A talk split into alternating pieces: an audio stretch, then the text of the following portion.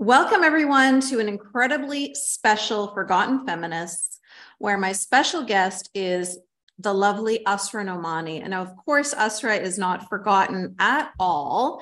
Um, everybody knows her. She has been a mentor and a heroine of mine for the longest time. She's, in fact, one of the people who encouraged me to start getting doing this work, being public, having the bravery to be public. Um, Asra Nomani, it is my absolute honor and pleasure to have you here today. I am so excited to speak to you. I am, I am just, I'm so excited to see you.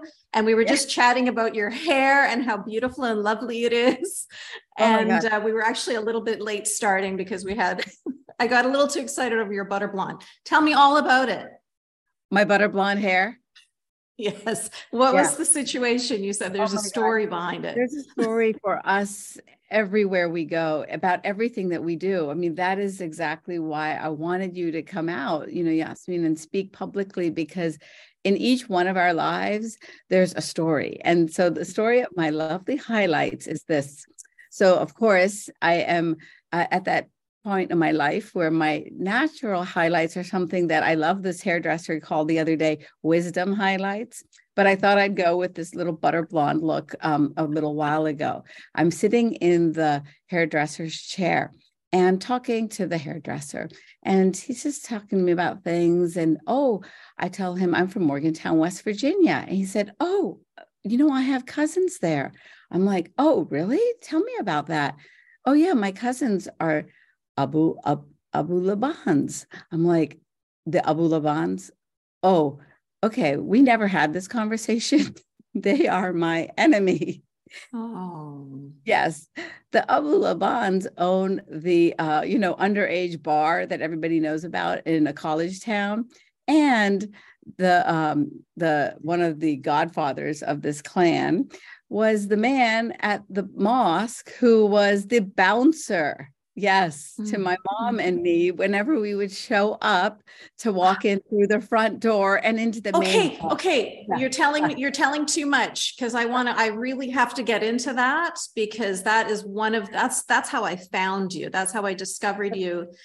But yeah. let us always be inspired by these highlights yes. and hear these stories of treachery because we we end up with beautiful highlights. Yes, that's right. So through the diversity, like a phoenix through the ashes, you rise yes. with your butter blonde highlights. But it look it's they gorgeous, gorgeous as usual. Um, so I want to go back to that story that you almost started to tell before I cut you off. So one of the first things that I discovered about you, and I think that there's two things about your story that just don't get enough attention. They don't get enough we don't talk about it enough. And there are two very, very important points. There are two very, very important feminist points that we need to discuss. Um, now, when I first discovered you, and there's a lot of other, you know, reform Muslim women and ex-Muslim women who've had the exact same feeling as me, is when we read your story and we find out about how, like you were saying, you walked in through the front doors of the mosque, not just the through the front doors of the mosque, but without a hijab on. Like people cannot comprehend.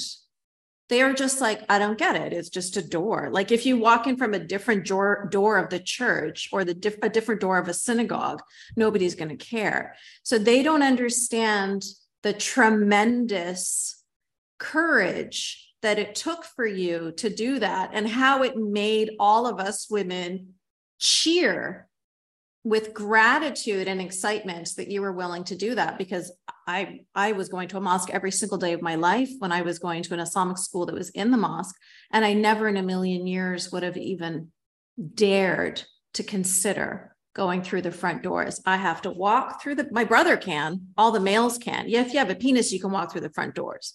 But everybody else, all the women and the girls, we had to go behind the mosque, past the dumpsters, in through the door that led to the kitchen.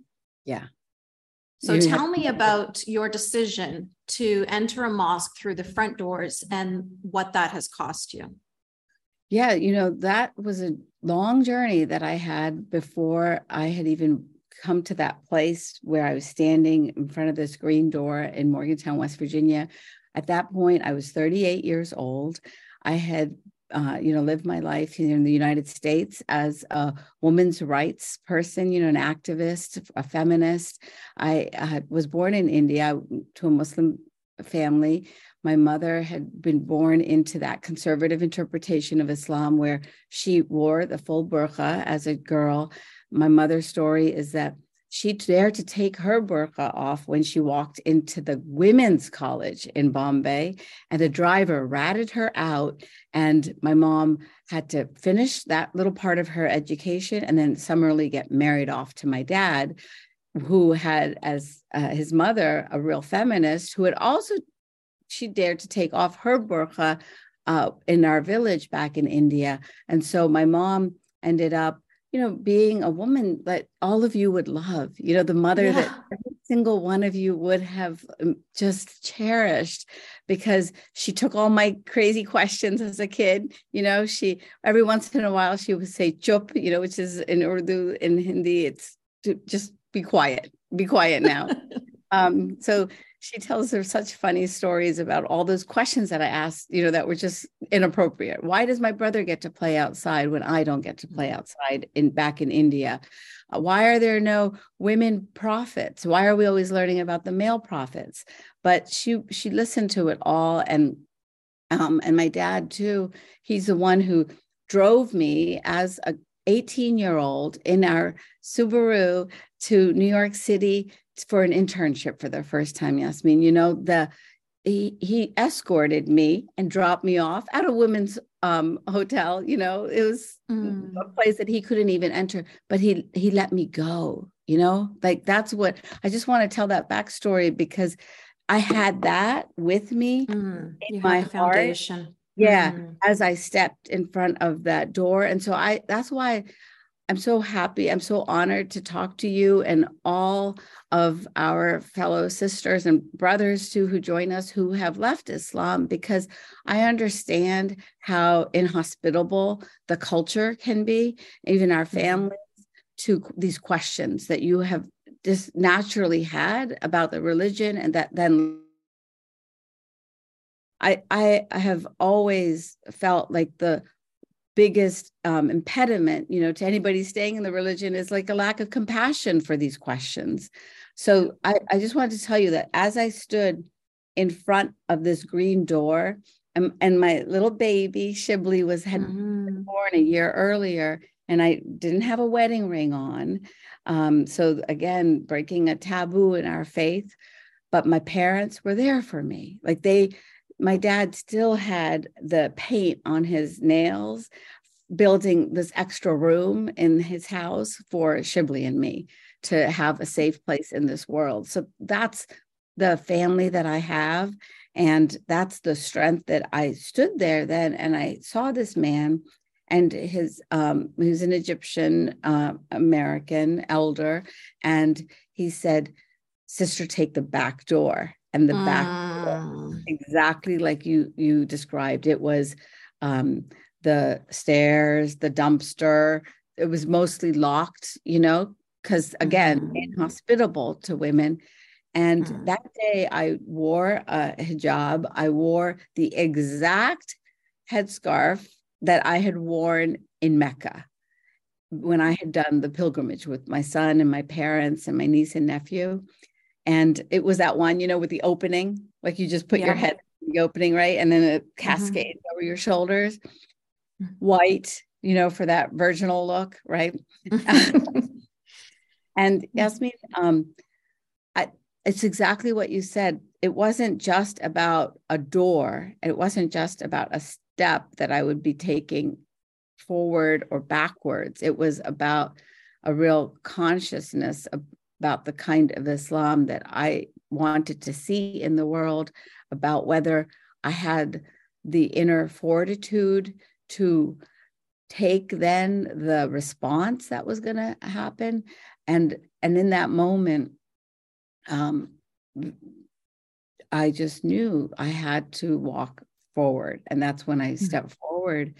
And then it was a few months later that we had this historic prayer in which a woman led men and women in prayer, a woman named Amina Wadud. And mm-hmm. yeah, and I had found a gallery in New York City to host this prayer, but they uh, canceled because they got bomb threats. And then I found a church, St. John the Divine, up on the Upper West Side. Oh, and the irony.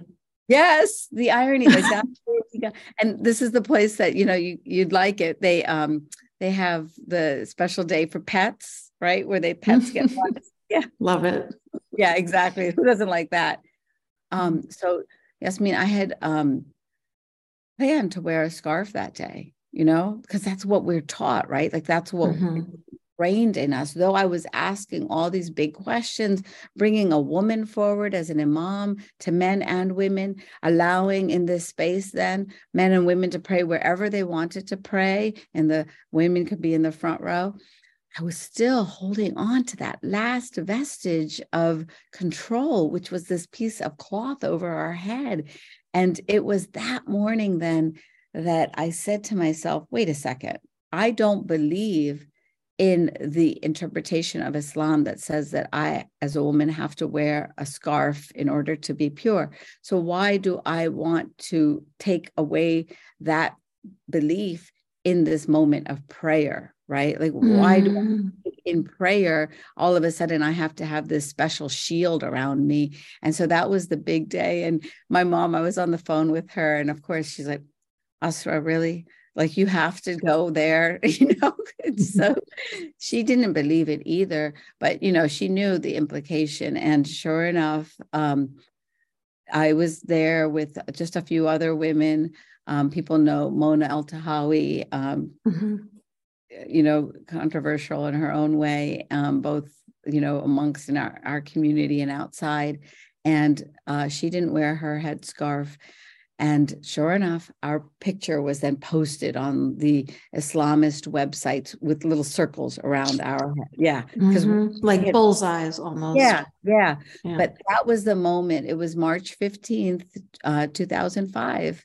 And that was a moment when I personally recognized how sacred and powerful this weapon was for the mm. Islamists, you know, and the Muslim extremists and the and you know as you know even the you know establishment muslims as a mm-hmm. device over our uh, our lives as women and um, it didn't take it took me another decade to write an article challenging the idea that the headscarf is mandatory in islam but Yasmin, that's exactly why all of us, I want to tell you this message as your mentor, stay healthy because it's a yeah. long it's a long yeah. war we're in. And I'm I'm giving you like all the years of this struggle because mm-hmm.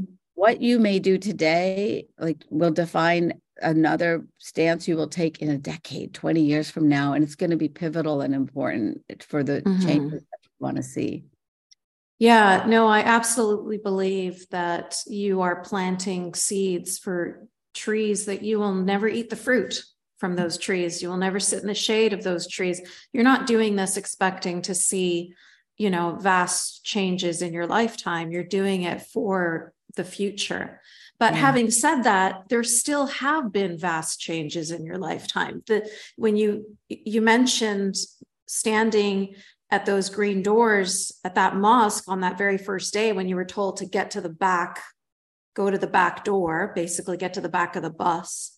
And you went from that, and instead of somehow um, cowering away from that and feeling like this is too big of a mountain, uh, you know, I'm just David and this is Goliath, I have to walk away.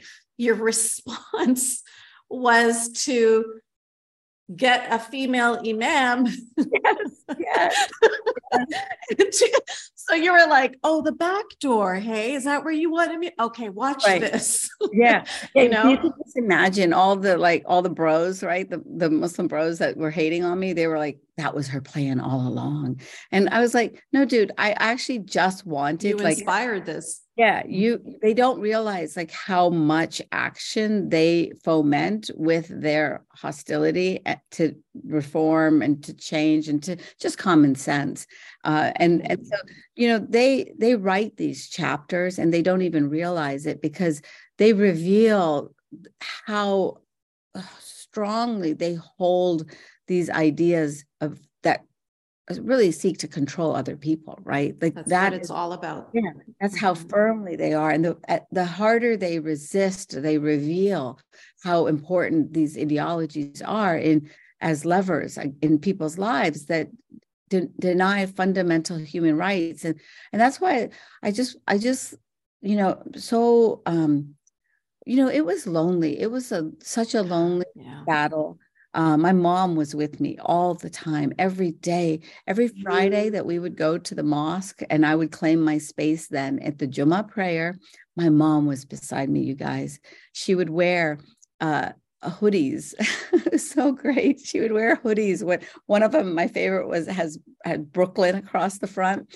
My nephew's hoodie, she just like take it off his hanger and wear it with me she didn't go for the prayer like this is what you guys will love. Like she went there because she didn't want me to be alone. You know she didn't want me to sit there alone because then what the men would do what they do which is surround me and yeah. and intimidate and, you. and intimidate. And you know as you know with prayer we're like i'm sitting on the ground they're standing above me. At that time we didn't even have i like the phones were not you know uh, our weapons at that time. Um mm I didn't think of body cams and all this stuff. Like you just had your voice and mm-hmm. um and they uh the other thing that you guys will love is that we refused that interpretation that we have to have to be sitting in the back row because the back row was like be- beneath the balcony where the women were and it was literally in the shadows and we would go into the middle of the hall and they'd have to like assemble around us. And I was always there, yeah, I was always there earlier to claim my space because there is this hadith or saying of the Prophet Muhammad that, um, and I know not everybody here thinks of him as a prophet, but nonetheless, um, he, that you know whoever arrives arrives and that if the men the tradition in the seventh century was that late arriving men would pray behind the women there wasn't this idea that like a woman just has to keep shifting back, you know, until mm. she, and my mom was so awesome because she's like, they they kept telling us like we had to pray with our back to the wall. And my mom's retort mm-hmm. to, the, to the the guy, another Egyptian American, I'm so sorry, I'm so sorry, Yasmin. Uh, Hani I mean, I already know what Egyptians are like. I know. I'm fully know. aware. But, but I will I will give a shout out to my first Sunday school teacher. He was an Egyptian American named Dr. Daher, and he took all my questions. He always answered mm-hmm. my questions. Um, but my mom would say to them, "Why don't you just dig a hole, shove us in it, and stone us to death?" Because she got. Oh. Yeah, she just gave it to them. And um and that's that's the um you know that's the support that i want all of you to know and feel in this world as you're having questions. I know you may not mm-hmm. be in the mosque challenging these men but like as you're going through life like i want you to know that same kind of community. And that's why i'm so i so believed in you yasmin from the beginning in creating this kind of community and and you know um you guys you guys are the uh, the worst nightmare for these yeah. establishment muslims because mm-hmm. as they say you don't um you know care about losing face in the community mm-hmm. you know mm-hmm. you uh you are the honey badgers of the muslim community yes. That's right. My mom already threatened to kill me. So what's there's nothing there's nothing more beyond that, right? So it's kind of like well, it's, you know, the difference between our moms is, uh, you know, night and day. You know, so that's really a, a significant part of this story too. Is I remember when I met Raheel Reza for the first time. Yeah. Um, and I was kind of nervous because I'm I'm she's a woman who knows how you know she knew all about my activism and I knew she was Muslim and I didn't know how she was going to respond to me and she reached out and gave me a hug and she was telling me that she has, um, gosh, I'm going to tear up again, but I was bawling when I met her. And I sent to her through like, you know, choking back tears. I said, if I'd had a mother like you, I don't know if I would have left Islam. Mm-hmm. Because a part of it, a huge part of it was exactly what you said. A huge part of it was that they just push you out with because they're so aggressive, they're so intolerant, they're so unbending, unwilling to even acknowledge you know the questions that you're asking let alone respond to them you know? So it, it was just i grew up in such a a staunch fundamentalist environment where you know the the old description right that you can see on the big billboards in Iran with a a tightrope and the tightrope is going across and there's he- excuse me hell is beneath you below you and you have to walk this tightrope a sarat al mustaqim the long thin straight road and if you don't navigate yourself and balance yourself so carefully, you fall into the depths of hell. And that's what it's like. The smallest, tiniest little infraction, and that's it. Yeah. You are you are nothing. And the hijab is quite often for women, that is the thing. Right. Because it's exactly what you identified control. That's how, what they use to control a woman. And when she takes it off, she's saying, it's like removing shackles, right? Removing handcuffs. I am, I will not be controlled. And oh my God, do they hate that? I'm wondering when you heard the story uh, of when you were growing up, did you hear that story of that bridge being a strand of hair? Oh, uh, no, I didn't, but okay. that's that's uh, makes sense. Yeah, well, that's I, I'll never forget the moment that I heard that story. And it was actually my mother who told me that story. And I was uh, 10. I was living in the, we were living in this efficiency, it wasn't the efficiency apartment, sorry, the faculty apartments in Morgantown, West Virginia, literally, you guys, a block from the mosque. So the mosque had behind it um, the so in between us was the McDonald's. Like this is such a classic American town story, and and the Pierpont House, and that's going to be a, another little story for for us in a second. But I was in the apartment complex. My mom was teaching me my Arabic, and I was reading the Quran, and then she's telling me this story, and I was like horrified. Right, I was horrified by this nightmare of a of a reality, and the other part of it was the hellfire below you.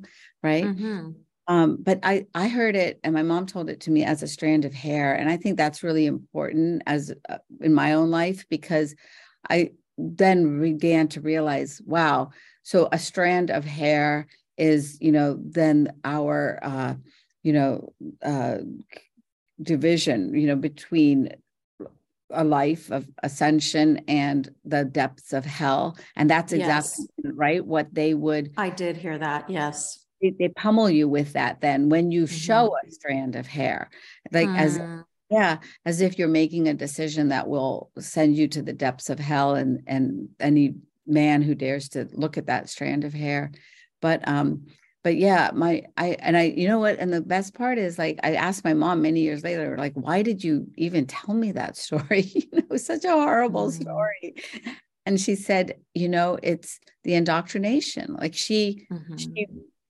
while being a purveyor of it was recognizing it like that and and i love that like i love that that's the other beauty of just staying healthy you guys and um and being healthy in, in your families if you can be because it takes a while to have those conversations too and i don't know that you can all have those conversations with folks with whom you've had conflict and um and a lot of this tension that you're talking about yasmin but but the, life is beautiful when you can kind of keep growing together. And and um and that's been really fun for my mom and my, my dad too. That's beautiful. I mean it's it's absolutely wonderful and it it gives me hope for humanity and that you know you're raising shibli to be a, such a responsible wonderful young man. I mean we've had a conversation before about how he is with his girlfriend and how proud that makes you as a mom. And that's exactly, you know, that's what we can do sometimes is not in your case, but like in my case, you can take the negativity. I can take the, uh, you know, all the childhood trauma and I can turn it into raising my daughters to be free, wonderful, you know, passionate, beautiful human beings moving forward in their lives. And then it cleanses me, it heals me of the past. And and really that's that's all we can do. Yeah. Um, but speaking of Shibli, I do want to talk a little. I was just going to say, I just wanted to get this thought out there, just because mm. I think, oh, um, I think it's been your story and my story uh, that we have this common friend, Orly Petter, a psychologist, yes. And it was Orly who introduced me to this concept that we can have post traumatic growth. And I just wanted to introduce that idea to people if they hadn't heard it already, because as you're moving forward in your lives, it's always nice to know that concept and the concept of neuroplasticity, which means yeah. brain can keep recovering and healing. And so all that you might have experienced in the past can uh, just be you know part of a future in which you uh, know a different reality and and there's hope so i wanted to yeah share. no thank you so much Asra. i appreciate that and yes i i agree completely with you and that that is what keeps me going because there there were times when i felt like am i ever going to get past this am i ever not going to find latent bits of indoctrination within me and be horrified by it. Um, but yeah, you it, neuroplasticity, exactly what you said. You just have to keep picking it out and and you know reprogramming um, your brain, cleansing it. I like to to call it um, from all the dark past. And then once you get to a point where you feel safe and strong enough, that you can actually start to support others and reach your hand forward like you have done. And that's why i'm doing this work. And then i i'd like to think that from my work i've also encouraged other people to come forward. You know it's that ripple effect.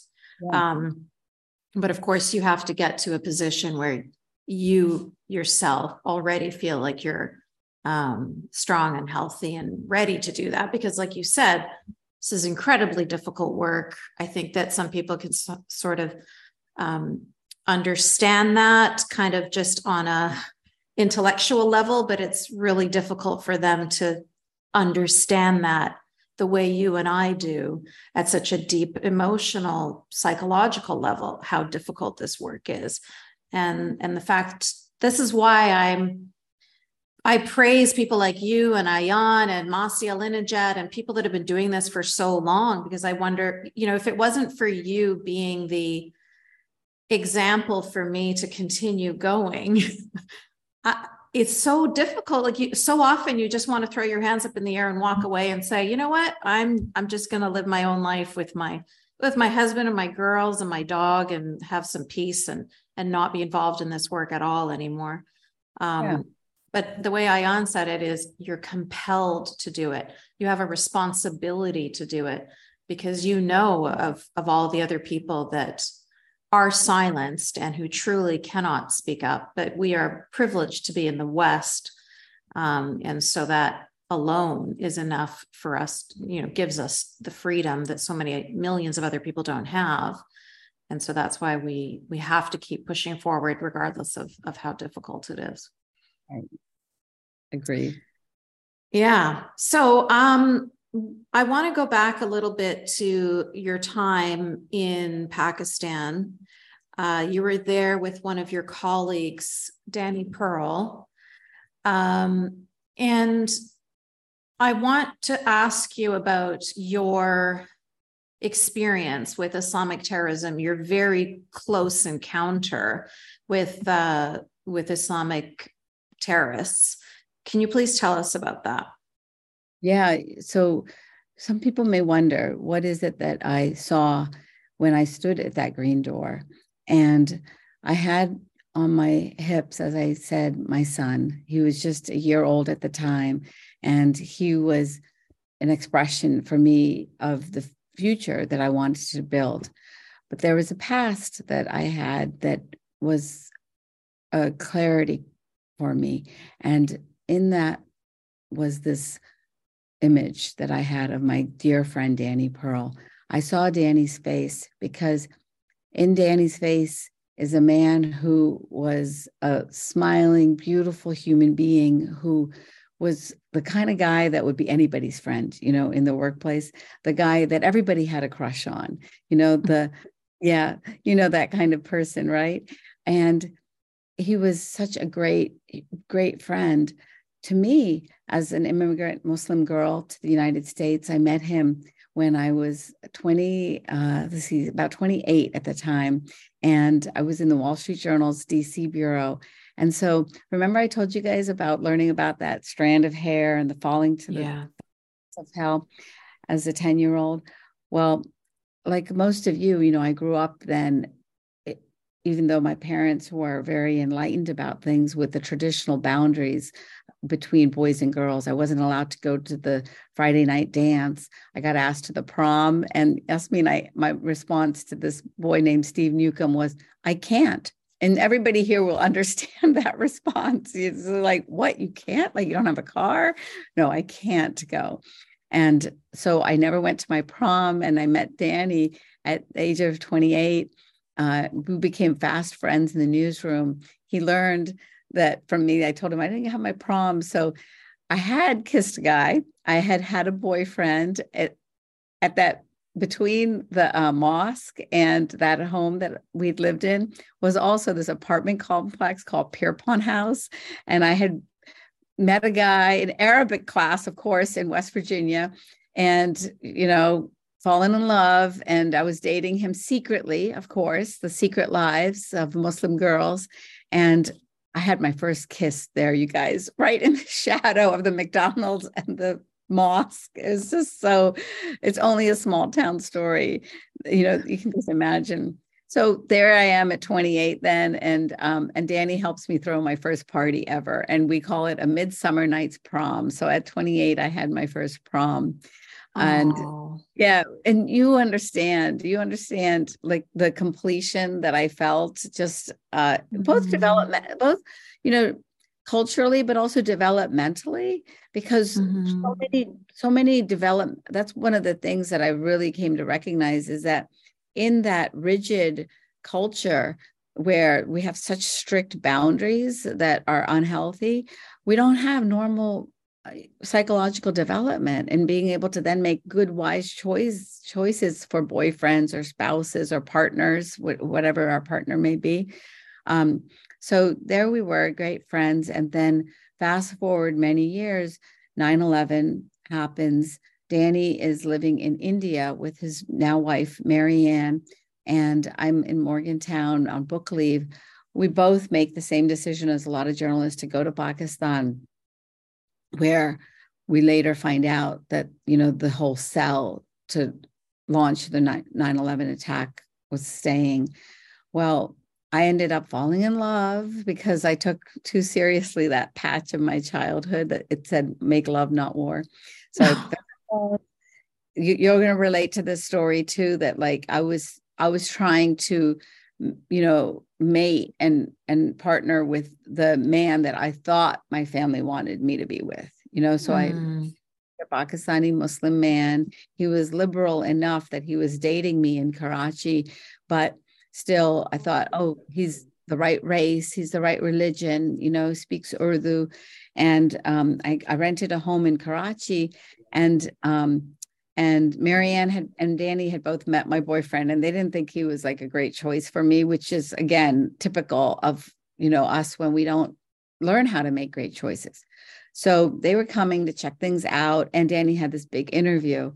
And so on January 23rd, 2002, it was this um, you know moment that is seared in my my memory and uh, I was outside my home these this like beautiful family of parrots were circling overhead making their song and it was a, such a bright bright sunny day in karachi had, we hadn't had rain in weeks Danny was fumbling. He was always fumbling with things. Um, and he slipped into the taxi that I had called. And I just waved to him and said, See you later, buddy. But he never returned. We waited and waited that night, went into his laptop and tried to call the fixer that had arranged this interview for which Danny had left. And so, Yasmin, it was there then that I then, a few days later, we learned that Danny had been kidnapped and held at gunpoint in shackles. The photos arrived that are called sign of life photos.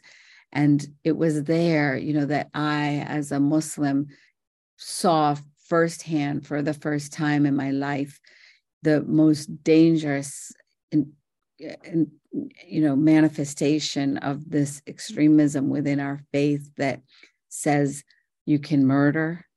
And uh, and that was the just clarifying moment for me you know to this day as i stood in front of that green door always seeing the beaming smile of danny you know not those images of him in captivity and then later five weeks later uh, these police officers and fbi agents came to my front door and they told Mariane, this man named Captain told Mariane, I'm sorry, I couldn't bring your Danny home. And oh. yeah. And it was there then that we learned that I said, how, how do you know? Like we saw a video. I'm like, could be a fake. How do you know? And the uh, regional security officer took me aside. The consul general took me aside.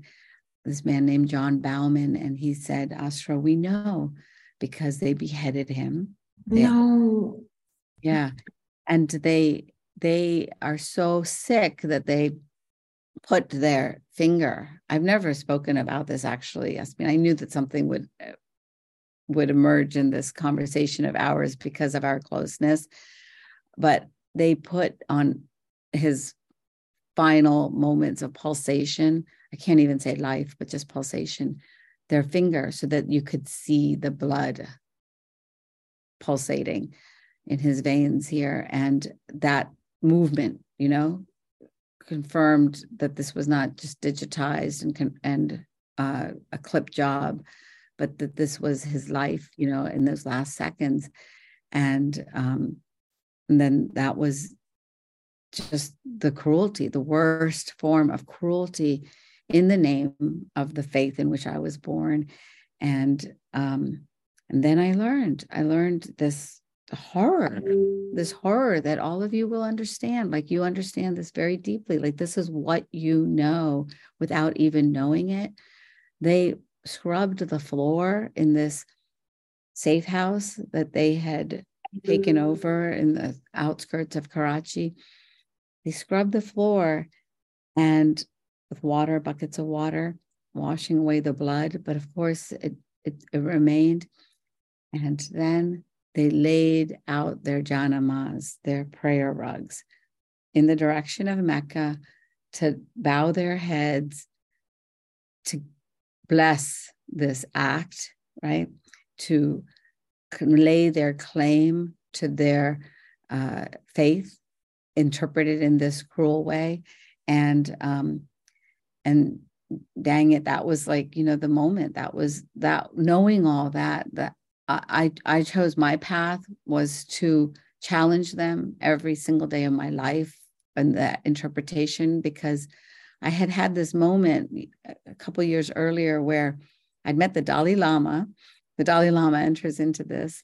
Um, danny danny knew the story. I met him in the banks of the um, Ganges River in Allahabad, which is one of the cities featured in this Oscar music, you know, movie, the Nacho Nacho song and um, and RRR, this movie. And there I was, and the Dalai Lama had said, spoken about conversion, and he said, you know, what I encourage people to do is to find peace in the faith in which they were born, and uh, instead of converting out of course, leaving is an option that many of you have chosen. But that was when I was most in conflict, you know, in the most intimate personal way possible with this religion into which so many of us were born. And my path then at that moment became of reform you know of just just destroying you know um, in the court of public opinion really that's what we have to do uh, win in the war of ideas against this this doctrine of extremism. And i appreciate so much the support of yasmin folks like you and ayaan and uh, others that have chosen to leave the faith for those of us that are still struggling to you know challenge the the, the religion's worst interpretations um, because i know you've given up on that that effort but the fact that you support us in trying to do it is you know so positive because they're still going to keep slaying dannies you know they're still going to keep killing young women who don't believe the islam that they demand. And and that's what's happening you know from the streets of iran to the the souls you know in north america that get slain every day in the face of that kind of dogmatism so it, it's danny's face that it gives me the courage always because i see in his departure from this world the cost to humanity if we don't take on that responsibility like you just described to manifest a different reality. Yeah, that's I'm I'm really it was so dark and terrible to even just listen to you talking about this. So for you to have experienced that, to go through that and to to come out the other side feeling like you want to be a force of good to try and counter this evil um, is really inspiring to me. Um, I, as you mentioned, I'm one of those people where I just felt like I have no, there was, I, I, I there was no single valid reason for me to have any kind of um, allegiance or loyalty to this religion that has brought me nothing but turmoil and shame and anger and trauma. And I see it happening to so many people around the world. And it just, it just, the more, it just makes me feel, um, it just made me feel like I want nothing to do with it, you know? So there is a, there is an intense strength in you saying, no, I'm going to stay here. I'm going to weather this storm and I'm going to try at my best, you know, until my last breath because I'm inspired by my friend Danny um, to try and, and work on this and to try and, and fix this.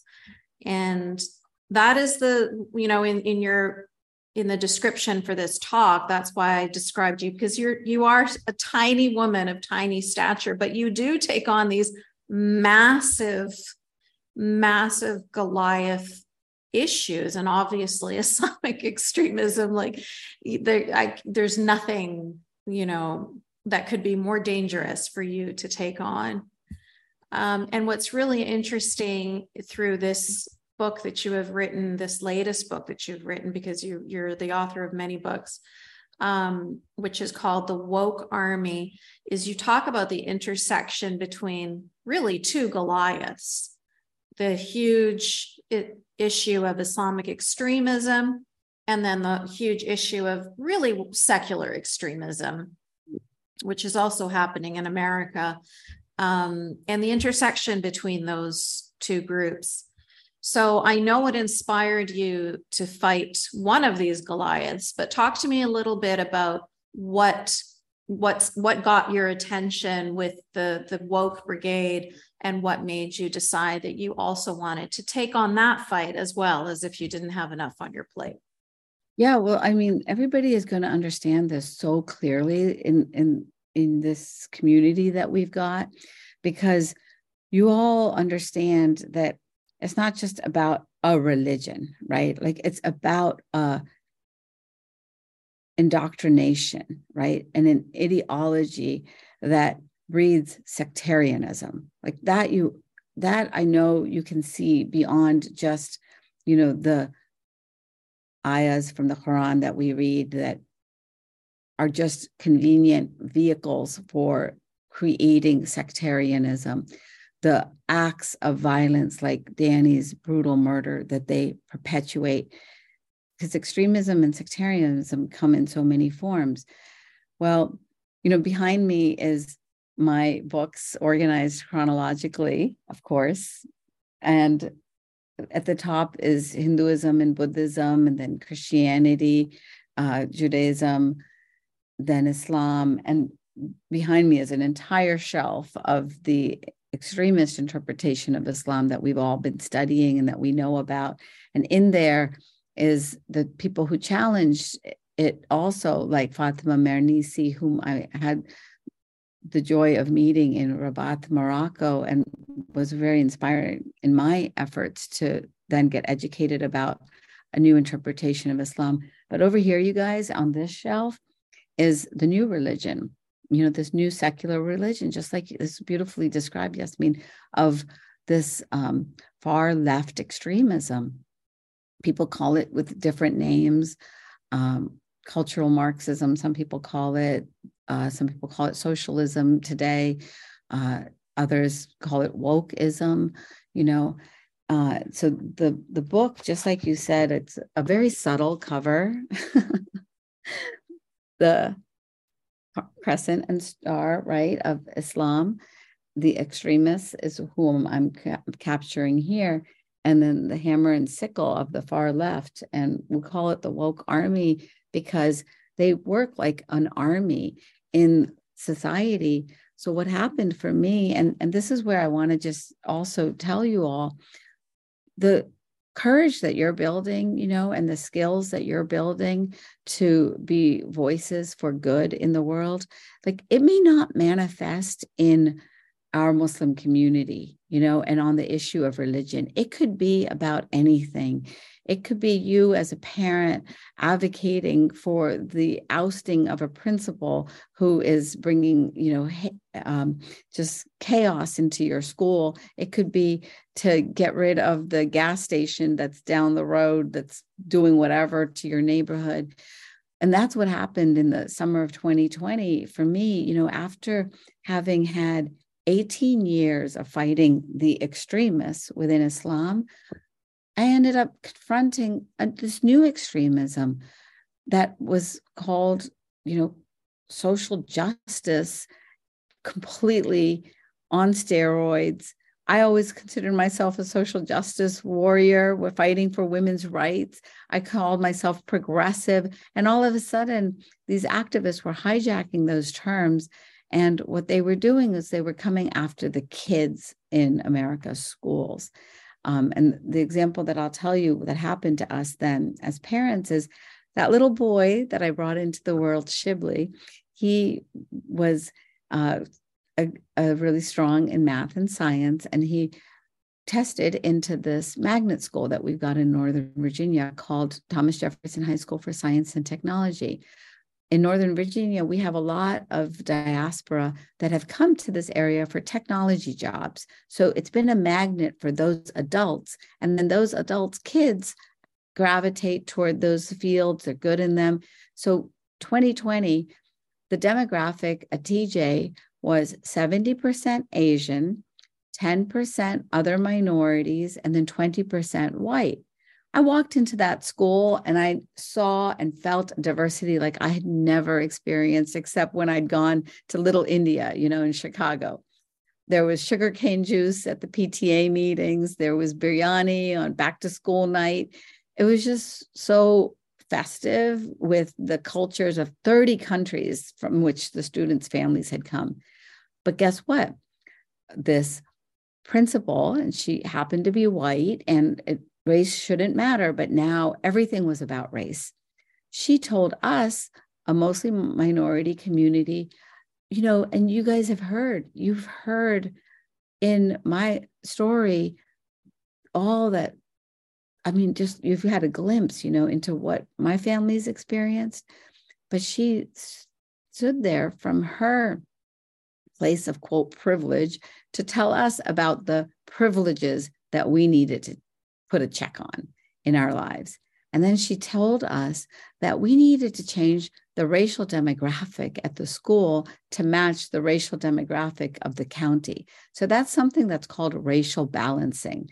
And it's illegal in the United States of America because we have this beautiful concept in democracies of equality and that you should have equal opportunity.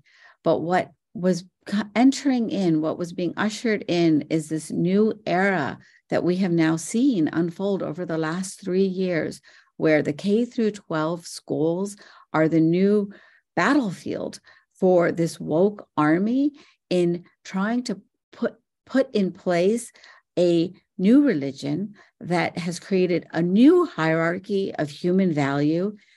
And all of you are going to understand this very clearly that that is a new sectarianism.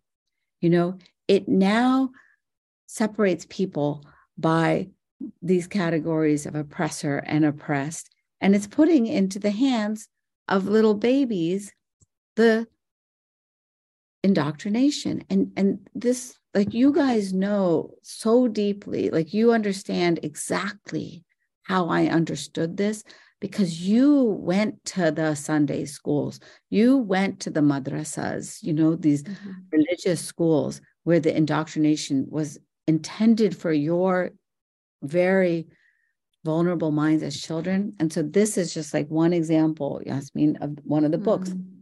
woke baby they're going after the kids with these little beautiful cardboard books. And, mm. and they're using the big ideas of the Bible. Their Bible is this red book called Critical Race Theory. This is their Bible for their new religion. And in it, Asians become white adjacent. Jewish Israelis become white supremacists. An atheist becomes a um, you know islamophobe mm-hmm. that's and they use race. Everybody knows this. They've been the targets of it. When you challenge islam they call you racist because mm-hmm. they have race racialized muslims and used this as their shield for their bad ideas. And that is exactly what i document in the book you guys is case after case after case of how the far left and the Islamists, an unholy alliance of conflicting ideas, have come together to fundamentally challenge freedoms that we have in the West. And they are what? You guys know it well free speech, right?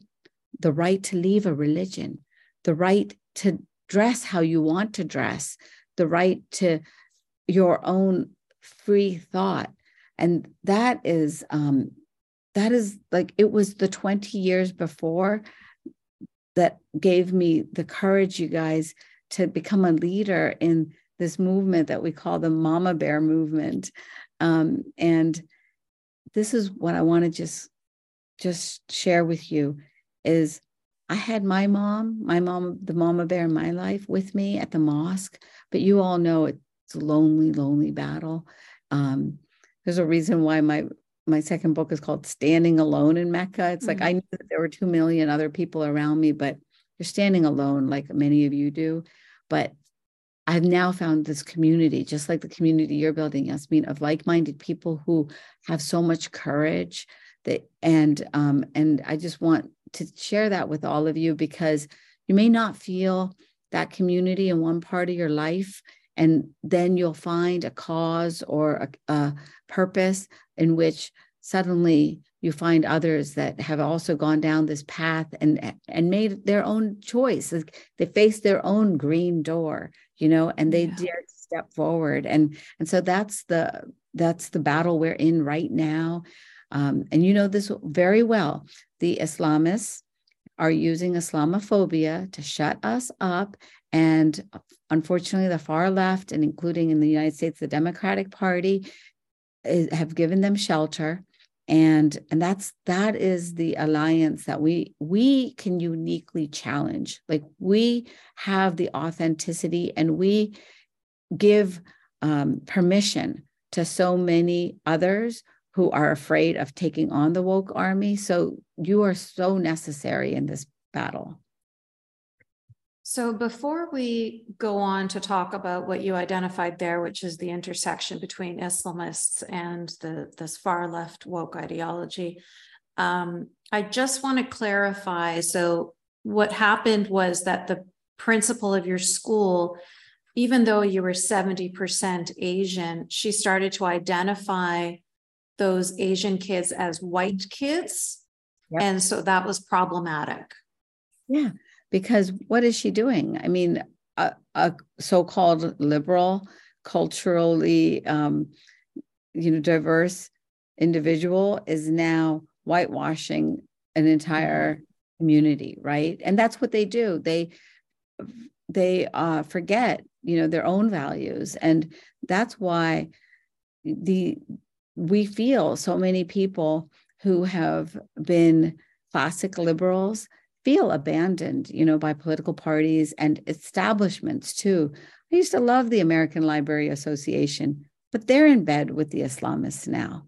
You know, mm-hmm. that there's just these unholy alliances that include then this principal who uh, was parroting the new uh, racism of this woke army that deems Asian kids as white and separates those kids then from opportunities. You know, that's the big mm-hmm. fundamental legal battle. Uh, it is illegal to be discriminatory. Like that's what you all know.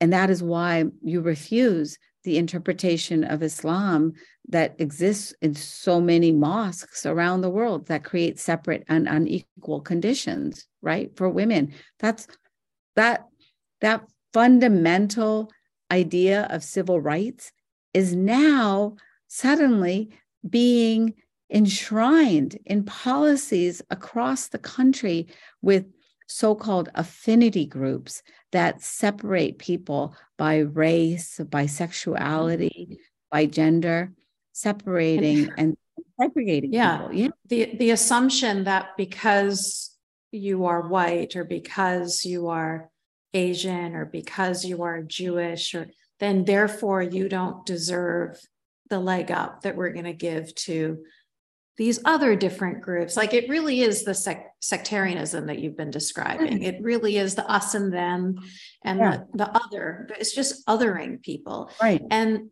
not only is it dangerous, obviously, top down because of all of the policies and because of I know we don't have time to get into all of the many details, but there was, you know, certain awards that kids weren't even getting anymore because their skin wasn't the right color.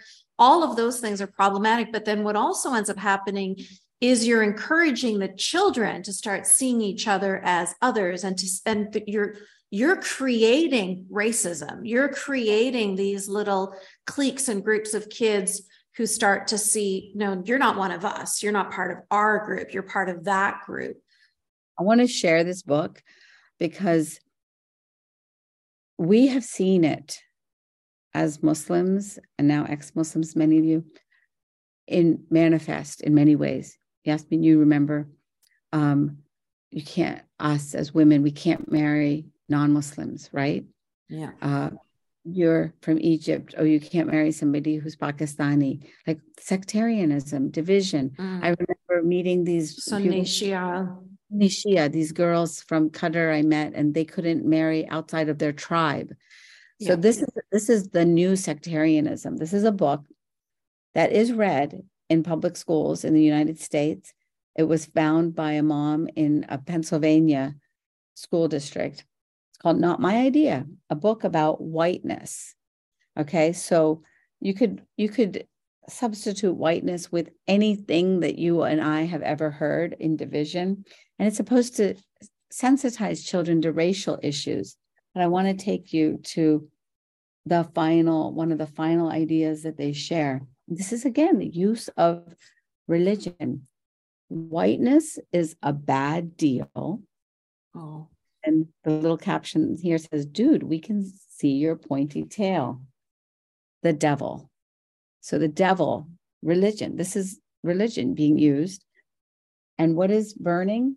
The $20 bill and a contract binding you to whiteness. You get stolen land, stolen riches, special favors.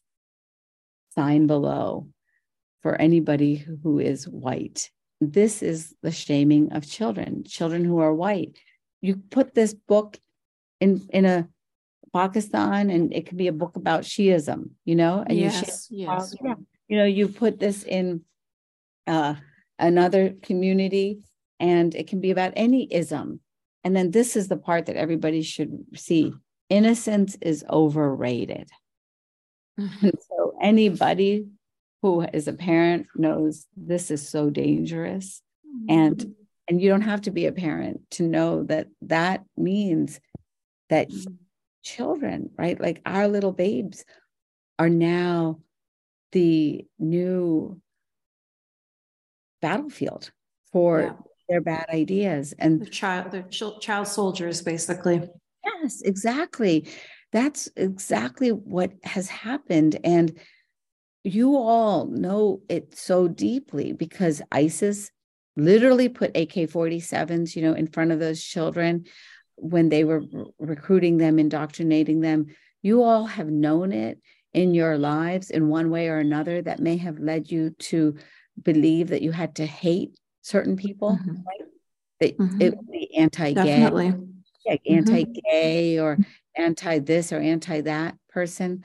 And um and so you all have survived it. Like you all have um have looked at you have seen that indoctrination and said no in your own lives.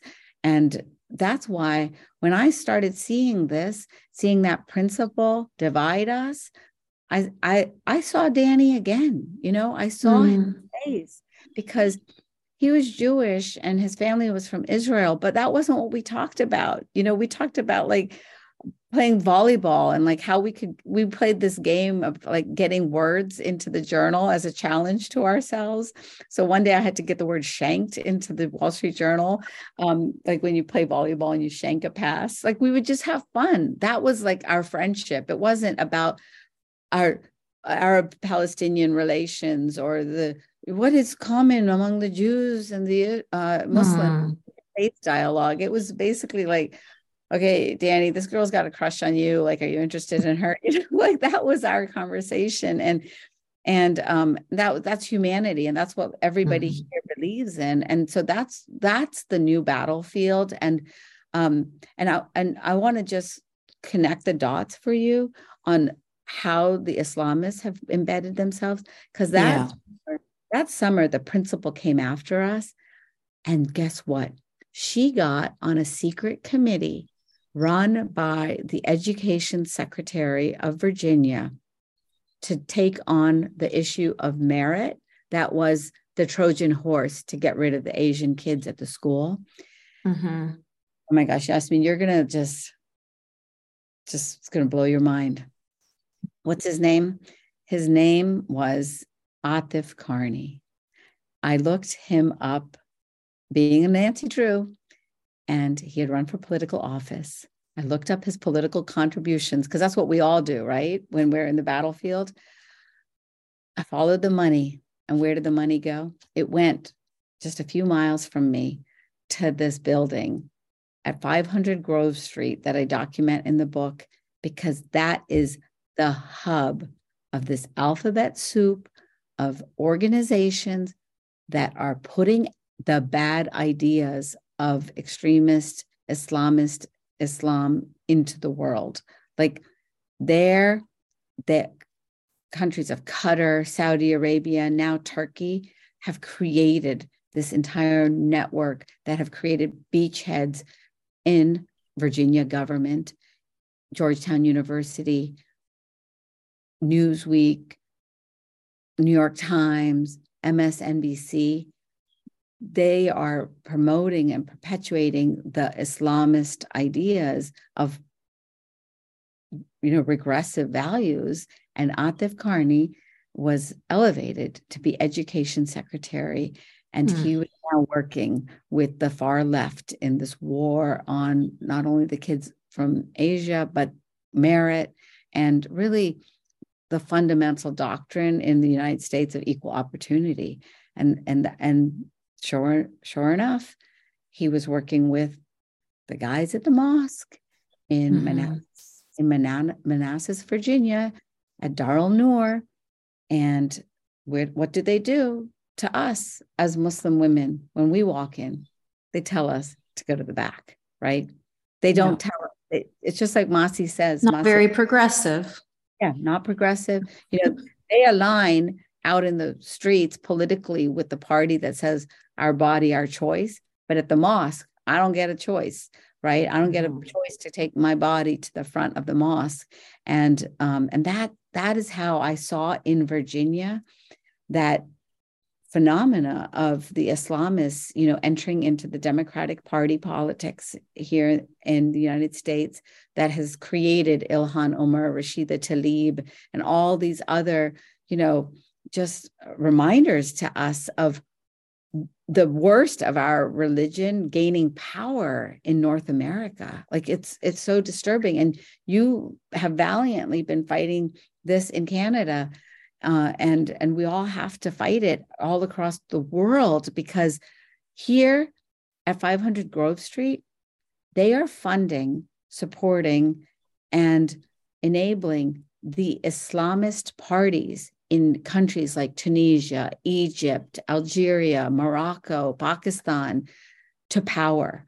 So mm-hmm. every yeah everything that we are fighting they are emboldening. And and the, from the safety and protection of the freedoms that we have in the united states. And so that's that's just something that only we can see clearly because we fought them we know them and we uniquely have the courage and the capacity to take them on because we come from that community, right? But don't we worry.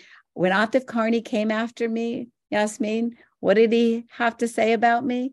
That I was a white supremacist, that I yeah. was an extremist. And what was the extremist mm-hmm. organization that I belonged to? The Muslim Reform Movement. Yeah. Yeah. Wow. Yeah. yeah. The audacity. Right. Um, so everything that you said is true. And I want to add to that too, that we know history, that we have seen, not even this is very recent history too, that we know how when the Islamic regime of Iran was coming into power, um, what did they do? They made alliances with the socialists and the communists and all the far lefts in, in Iran. And they formed an alliance so that they could come to power. And then what did they do once they got power? Executed all of their allies, right? And that was with the help of America as well, because they were during, they were in their McCarthy phase of being so afraid of communists and Russians and, you know, all of that pre Cold War stuff. Um, so we have seen these alliances before. We've seen it in We've seen it in Syria, we've seen it in Lebanon, we saw it in Egypt with President Morsi, with Obama encouraging um, President Morsi to become president there, and the Egyptian people ousting him as soon as they could. There's this really great video of this Egyptian woman. She went viral where she was like, Shut up your mouse, Obama. because the Egyptian people were so angry that here he was supporting a Muslim Brotherhood shill to become the president of their country. And that's the last thing in the world they wanted. So it's like we have fought these battles already. We have seen this already, this alliance of the American Democrats or progressives or far left or whatever you want to call it with Islamists around the world. And now you're seeing it in America. And it really is you know, you have to take a step back initially and be like, how did this happen? Like, how did how did these two groups think that they were going to see eye to eye when they are so different on so they're polar opposites in many ways but really the two of them what they have in common is just a, an, an aggression and a hate for Western civilization. And I feel that that is really what is um, connecting them at that level. And then they just ignore all the other stuff. Like, mm-hmm. sure, you want 140 genders and we want to kill everybody who isn't straight, but let's just not worry about that right now, you know, like yeah this is the this is the next step for the the far left right is the pronoun book and bye bye binary but i'm sure these are in the mosque library right right bye bye binary in the mosque yeah. library oh my god there is actual hadith about right. men who dress like women needing to be killed yeah the gay GayBCs, I'm sure that's, yeah. you know, right there in the men's section, you know, for that man who believes that T is for trans, right? I mean, yeah. it's so ridiculous. These same mm. these same um, mosque leaders are the ones that call the police on us when we go into the main hall. Like that's how absurd this alliance mm. is. And we see through it. You know, this Yasmin, you will not believe it. The daughter of the founder of Darul Hijra Mosque has now t- won a seat at the school board here in Fairfax County, Virginia.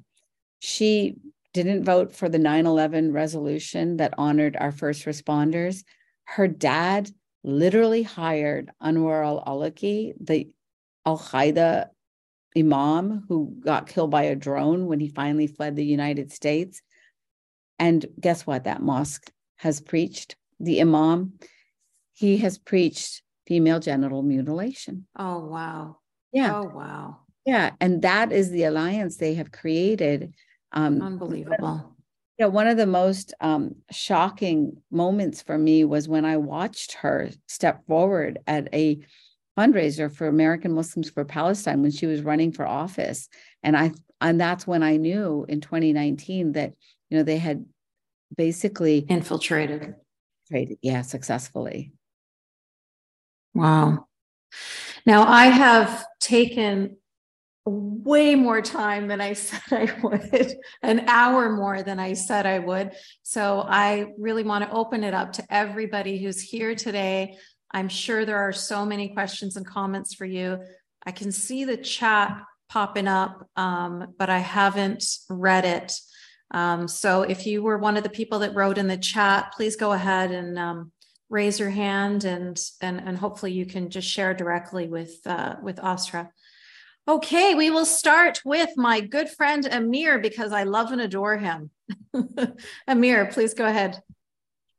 Hello, Yasmin. Uh, yeah, I'd be remiss if I didn't say start with saying how much I love you, and same for you, Asra you guys are beacons of light in an sometimes feels like ever growing darkness. So just from the bottom of my heart, thank you so much. Um, Asra, I, I wanted to ask you. I'm trying to make my question as short as possible, but uh, you know, I suppose the question is how how do you combat it? The wokeness. I, I think you know intellectually, it's people like yourself, Yasmin, uh, Douglas Murray, Sam Harris, etc. The arguments intellectually are is very one-sided, but I, I, think they're very immune to, to logic and intellectualism. So their their weapon of choice is very superior. It's using words like white supremacist and throw it at someone like yourself or or, or Yasmin. Uh, so it's kind of an uneven fight, mm-hmm. and intellectualism doesn't seem to to do any harm against their cause, which then leaves the question: if not intellectualism and logic, what else? Yeah, that's a great question, and thank you, Amir, for being just um, a, a strong voice yourself, because we so need men that stand up against this tyranny. So I'm going to show you uh, Exhibit A in one of my tactics. This is a shirt that my dad um, designed for me. He he drew it for me in our fight against the wokeism. Uh, you all have seen AOC's beautiful Met gala gown. So I literally put that gown in front of my dad and I said, Dad, I want to make something like this, paint it. And what did I do? I put here on this side all the names that we've been called. They call us domestic terrorists as parent activists, QAnon moms, white supremacists. And then on this side, my dad made this beautiful heart and um, and I wrote, "We are mama bears." So I took that that term that you know makes everybody's hearts melt of our moms and our mama bears. When unfortunately, that's at least the aspiration, even if you don't have it in reality in your life. But Amir, you know, one thing I learned was how to be a joyful warrior also in um, this effort because I finally had other parents, you know, that were ready to just take on the ideologues that were coming after our kids without being shamed. That was one of the first things that I learned from a Chinese American dad named Chian Kok in New York City. He he said to me, he said, be unapologetic. And you guys probably know that Linda Sarsour has built a brand on this idea of being unapologetically Muslim, right? But her unapologetically Muslim is really racist. It's, you know, xenophobic against Jewish people also from Israel.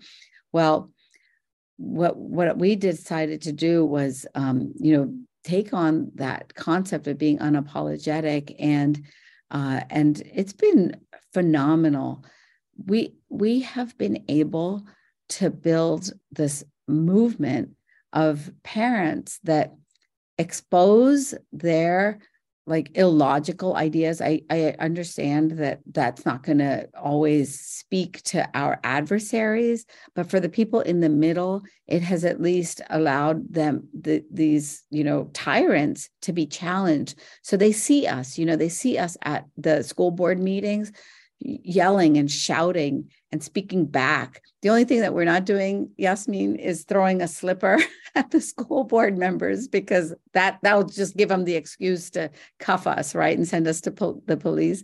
But but definitely, um, the tactic that I've taken is to uh, um, to laugh at the words that they throw at us, to use it in our own branding, you know, and um, and to turn their weaponization of those words against them ridiculing them for the their use of such ridiculous ideas. And then um and then you know i think it's Masih who has really so effectively done what you've asked about which is touch the hearts of people and I'm just so proud of that work that she has done because it's been fearless, as you all know, not always appreciated. But wow, how do you go from being politically incorrect with Code Pink, you know, throwing spring break trips to um, Iran to becoming Time Woman of the Year? It's because you just keep touching and touching and touching the hearts of people. And I agree with you completely like that. We have to do that as we argue from a place of logic also.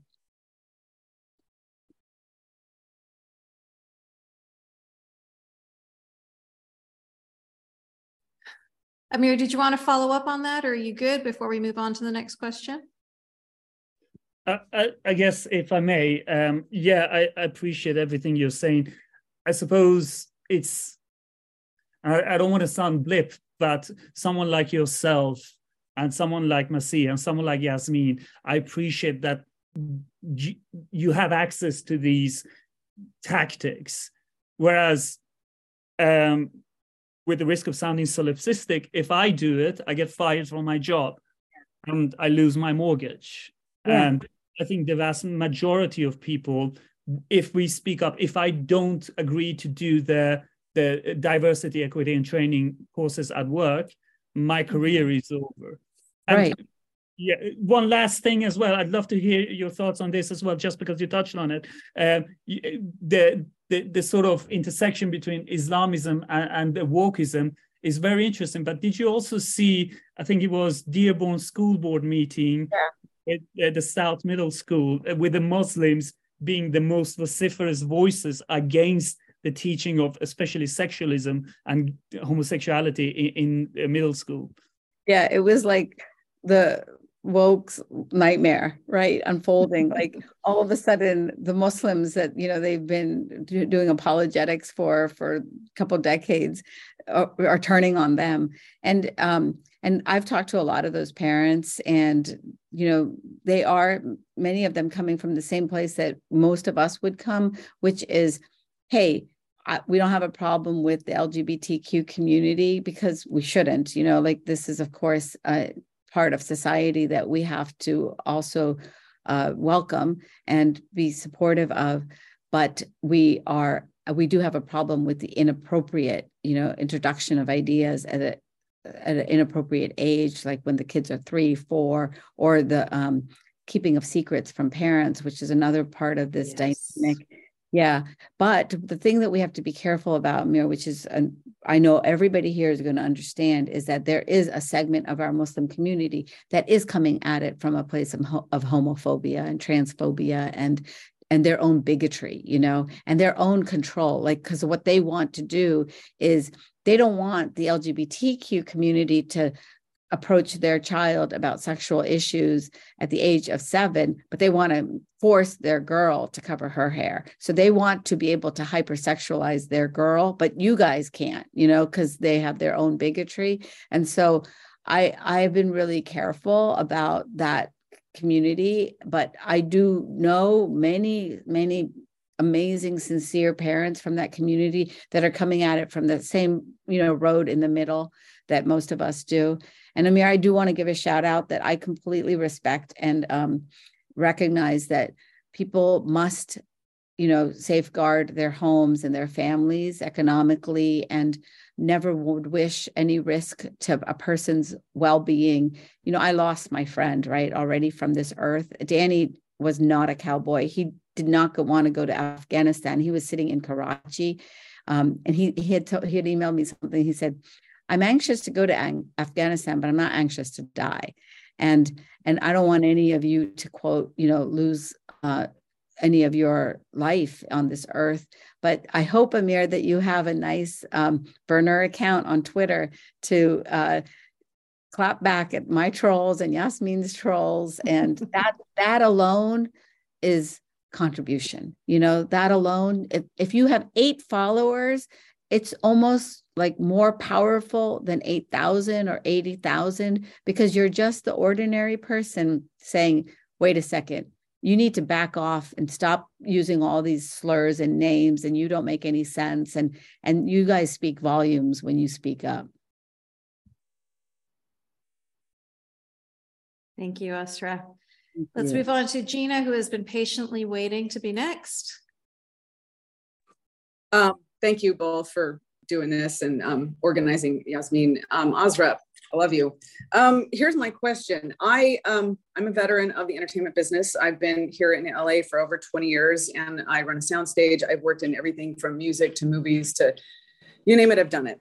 And um, I've been for some time wanting to write about my experiences because I'm in the belly of the woke beast and I pay attention to a lot of things here in Los Angeles where I live. Um, part of me is also very frustrated. I'm Indigenous and Jewish. So, one of the things I run into a lot is these people think they can speak for somebody like me. They can't, but they do, like BIPOC. Right. um, mm. That's not a, that's a thing. We're, we're not. And, you know, we're just not. So, you know, I've, I've been following a lot of stuff. I start and then I stop. And some of my fear is the same fears or the things that Amir has brought up that um, I don't want problems um, I feel like I need to start saying something because I've worked for some of the biggest entertainment companies um, on the planet, and they have been responsible, in my opinion, for some really bad things as far as um, portrayal of a lot of people and how we're perceived. Um, I yeah, like I could just go on and on and on, but I start and I stop because one of my fears is I don't want problems for my family. Um, I also don't want problems for my business, and I get a bit nervous about that. And it's weird because you know me going down this road and then starting and stopping, I've actually made friends with some people I never thought I would be friends with, and found that they're very nice. Um, they're they're classified as dissident right. Um, they've been fantastic though, and they've been a far more open-minded bunch of people than I ever thought I would ever run across. And um, your book, I'm going to read it. I've got a stack of stuff to read, but um, yeah, I just I'm like, what is the advice you would have for somebody like me? Because I would like to do this, and I think it needs to get talked about, but nobody's talking about it. Yeah, you know, many of our parents were in the exact same place that you were at in the summer of 2020. We have many immigrant parents that are both ingrained with the idea that you don't challenge authority and then they also have in northern virginia realities like national you know uh, national security clearances um, uh, visa limitations payments that they have to make for their own mortgage. So what we did that summer is we created an organization that we literally just created on facebook called coalition for tj and what we did is we made handmade signs because we wanted to communicate that you know this was a, from a place of authenticity. And we have branded ourselves in the reality of our diversity and i just really know that folks like yourself are shut out of conversations because your analysis may be inconvenient to the diversity equity inclusion you know propaganda that's being put forth in the workplace. But I almost say today, like you got to lean into your own intersectionality with these folks and create perhaps, you know, the Indigenous Jewish Coalition for Diversity in Hollywood. And I know I'm just like the I, I say sometimes like we want I want to have the BIPOC alliance against wokeism, you know. Mm-hmm. I always want to try to create things using the word for, of course, because just so that we have hope every day. But if you can find those few people, that's all it you need to have your little secret army.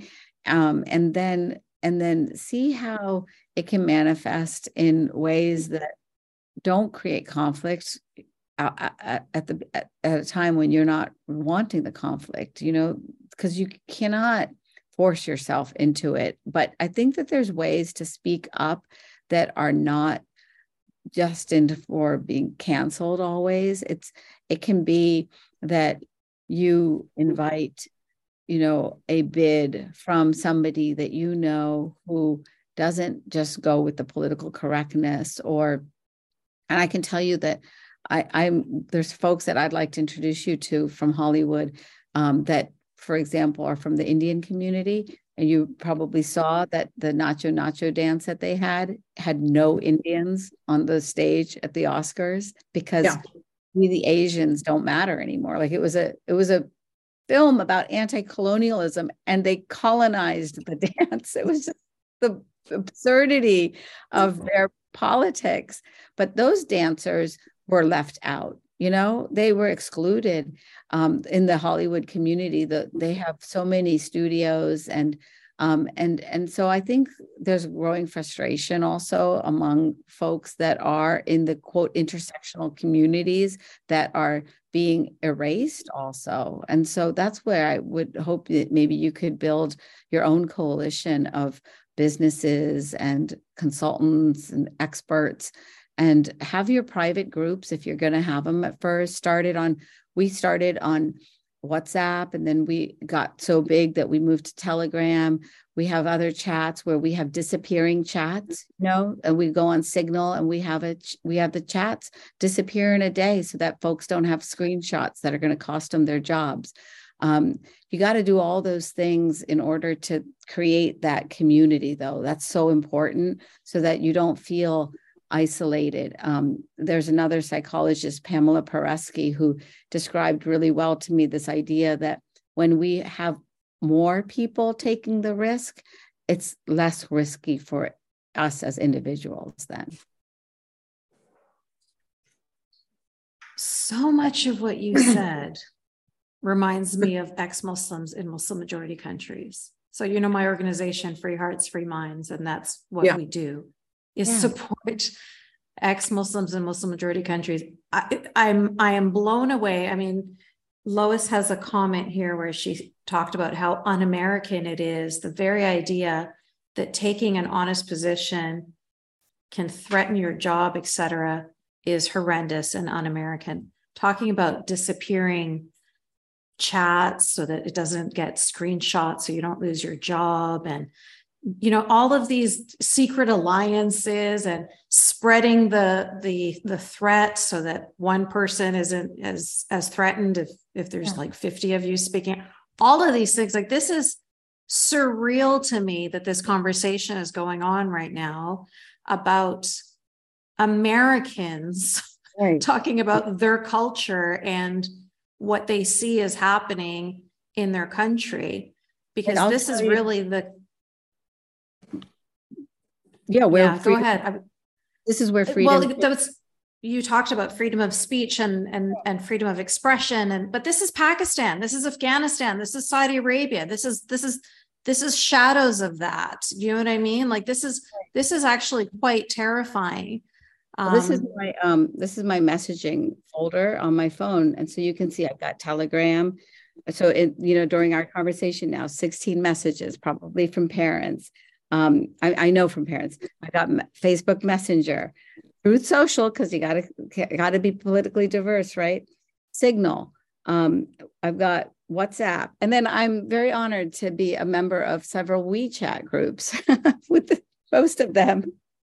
Most of them are in Chinese, and I cannot understand half the messages that are in this chat. But this is exactly what you we're dissidents. You know, we are right now mm-hmm. in, in even the, in North America and the West, and um, and you even you know at some of our rallies, parents have worn masks. They've used the mask. Mm.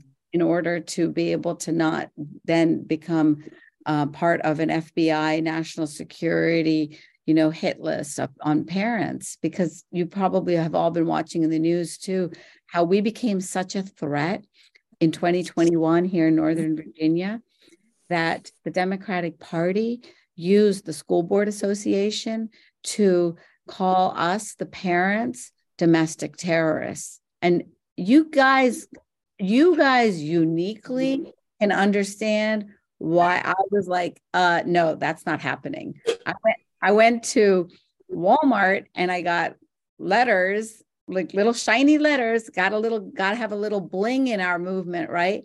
And I wrote, I'm a mom, not a domestic terrorist.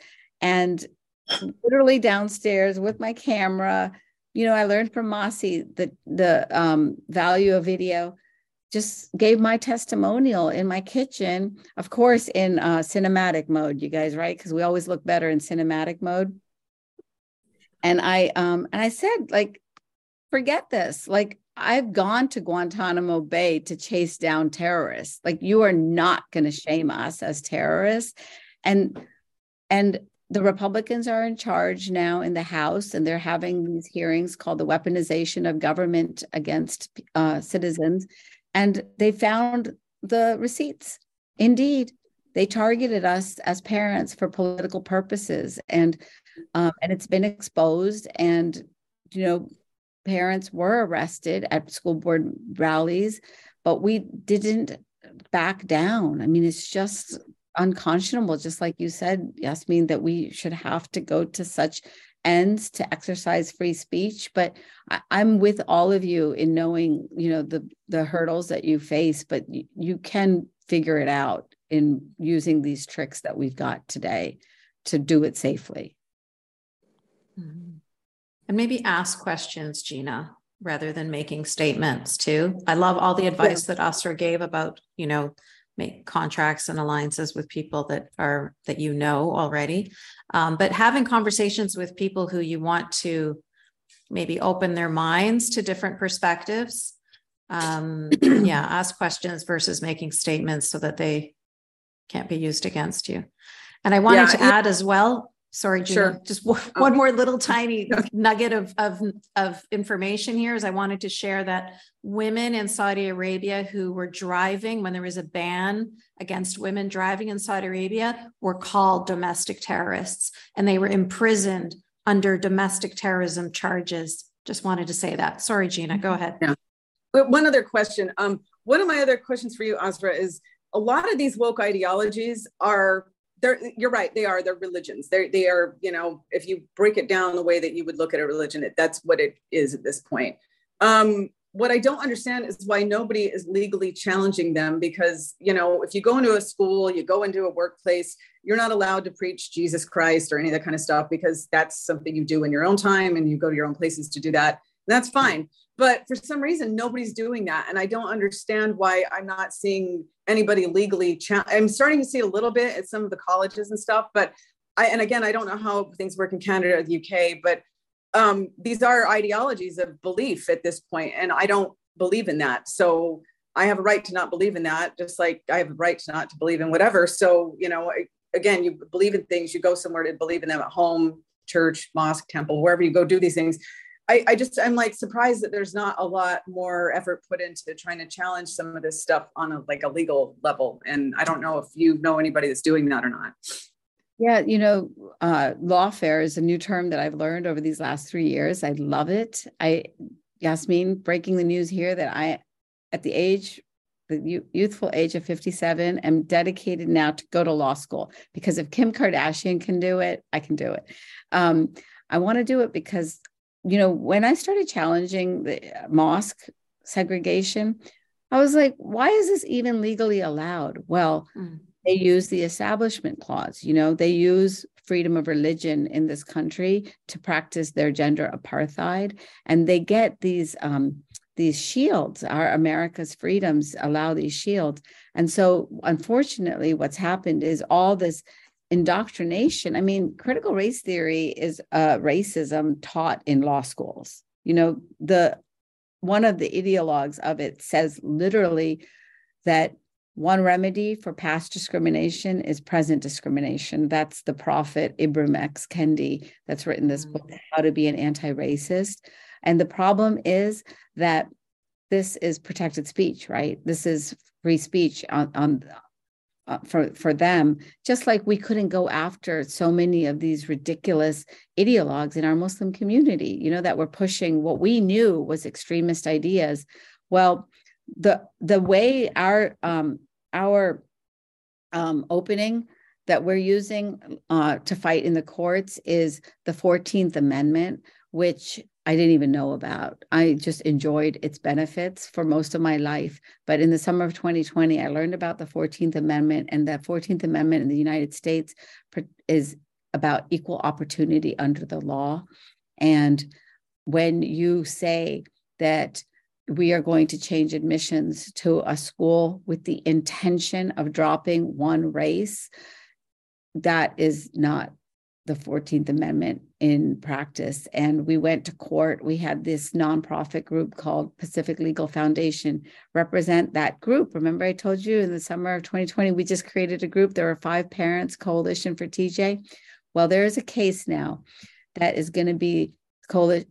Um, that is going to be the Brown versus Board of Education case for the 21st century. It's Coalition for TJ versus Fairfax County School Board. And we won. We won a federal court decision by this judge in Alexandria, Virginia. And this is what's going to freak you guys out. Alexandria, Virginia is the court that has been known as the anti terrorism court in the United States because so many of our Muslim extremists have run through Northern Virginia. The mosque that practiced, you know, and taught female genital mutilation. It's called the 9/11 Mosque because the hijackers prayed there. So this court in Alexandria, Virginia, has put so many guys in jail, including a guy for Al Qaeda propaganda, right? And so in that court, we won this decision last year that ruled that the new admissions policy is unconstitutional. It's a violation of the 14th Amendment and it's racist against Asians. We're going to lose on appeal because the school board is so stubborn that they're appealing the case. But then when we lose, because it's a um, it's a panel that is clearly against us, we're going to take it to the U.S. Supreme Court. And you guys are probably following a case of uh, Students for Fair Admission versus Harvard. That case is about critical race theory being practiced as racism against Asian kids in higher education admissions. And, and those are the ways that we're trying to chip away at their ideology of inequality.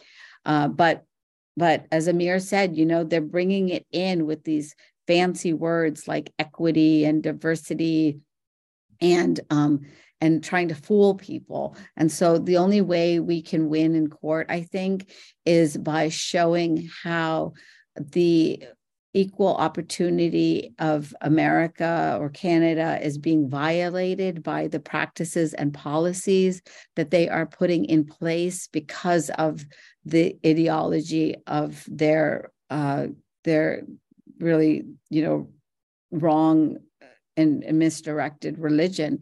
Um, I don't think we'll ever be able to go after just the religion of this ideology because it's in a it's a business it's a empire and we what we have to do is go after their policy and practices just like everybody else um, when when you go after um, islamic extremism you go after them when they become violent right when they mm-hmm. incite violence things like that and and um, and and that's the tactic i think we're going to have to take in court of law against these extremists Thank you, Asra. You good with yeah. that, Gina? Let's move on to the next person. Awesome. Okay, Bart, please unmute yourself. Hey, thanks for hosting this. Big fans of both of you. Appreciate all your courage and tact and warmth. And it can't be easy. It's very inspirational. Uh, I want to change the topic a little bit about blasphemy laws and the recent um, uh, occurrence in the UK, Wakefield, UK, with a 14 year old. I'm sure most are well aware.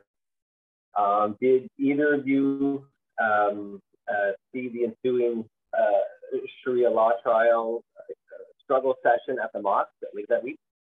Quite yes. something. I don't know if this happens regularly. I don't think it's ever happened in Canada, um, but um, political Islam seems to have a cultural Islam seems to have a, a hold in the UK. Just, I guess my question is how how concerned should Western countries be about um, uh, blasphemy laws? Um, you know, if you can't critique a thing, then it can never be improved, and maybe that's part of the problem, right?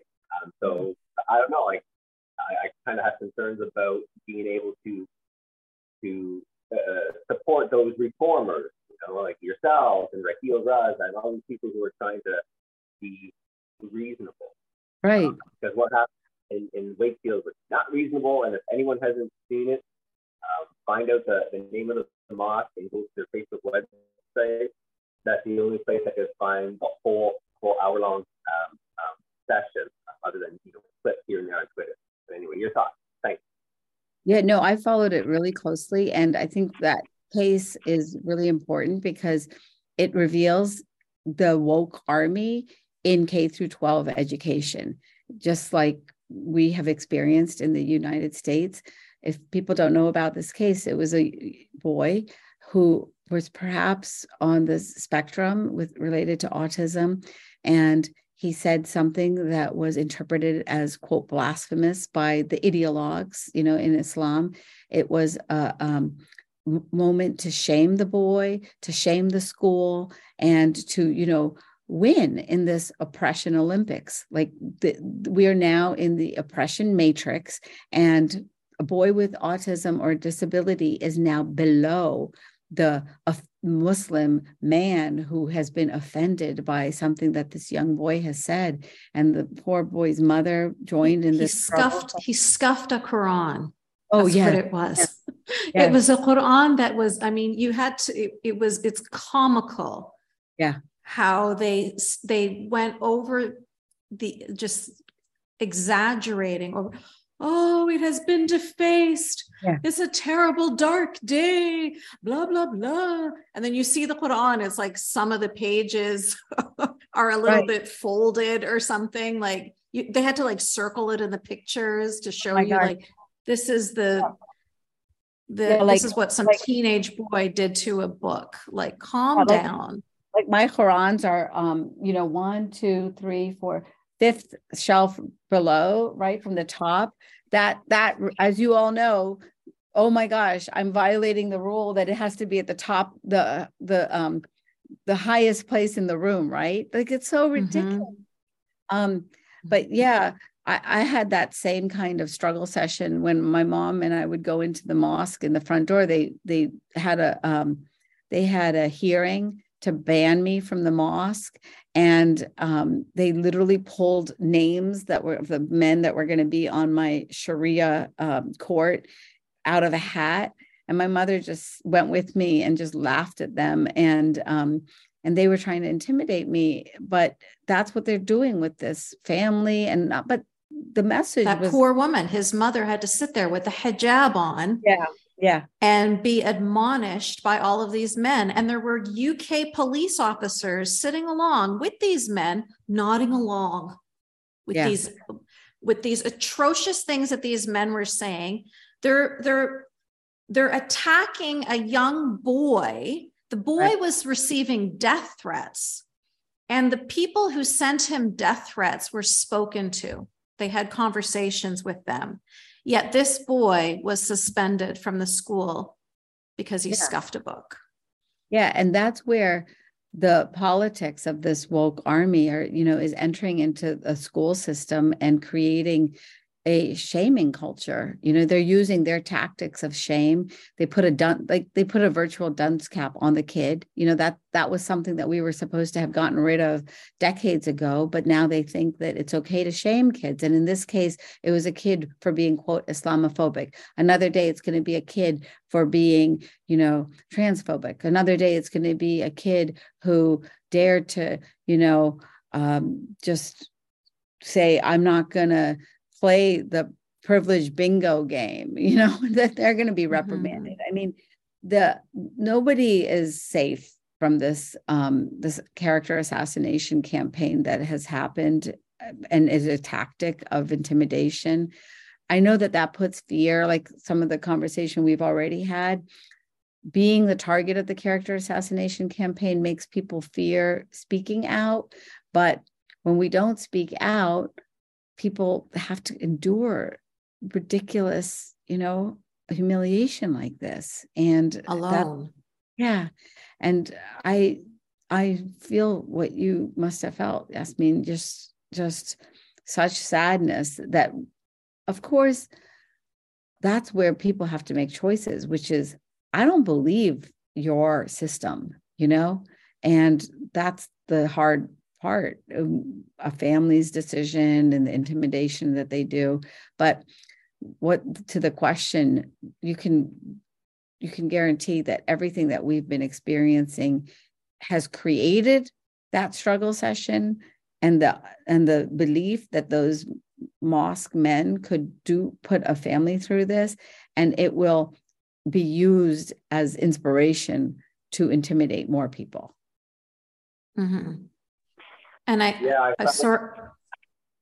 Go ahead, Bart. I got chilling that the um, the imam who was um, hosting the struggle session, um, um, you know, veiled threats about you know Islam will never be disrespected in any city in any country. We will use our bodies to to ensure this doesn't happen. It was like, are we eating this up in the West? Like, are we just letting this fly while the mom's sitting over there cringing and and the MP went to go visit, and another imam from the mosque went to go to the kid's house to, because he said he, he did some research on Islam and, and, you know, gained some knowledge and like was, was testing him.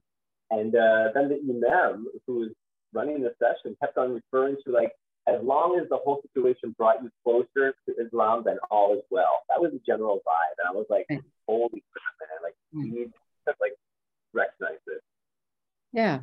It's the Salem witch trials all over again, and they'll do it to everyone. Yes, that's exactly what it is.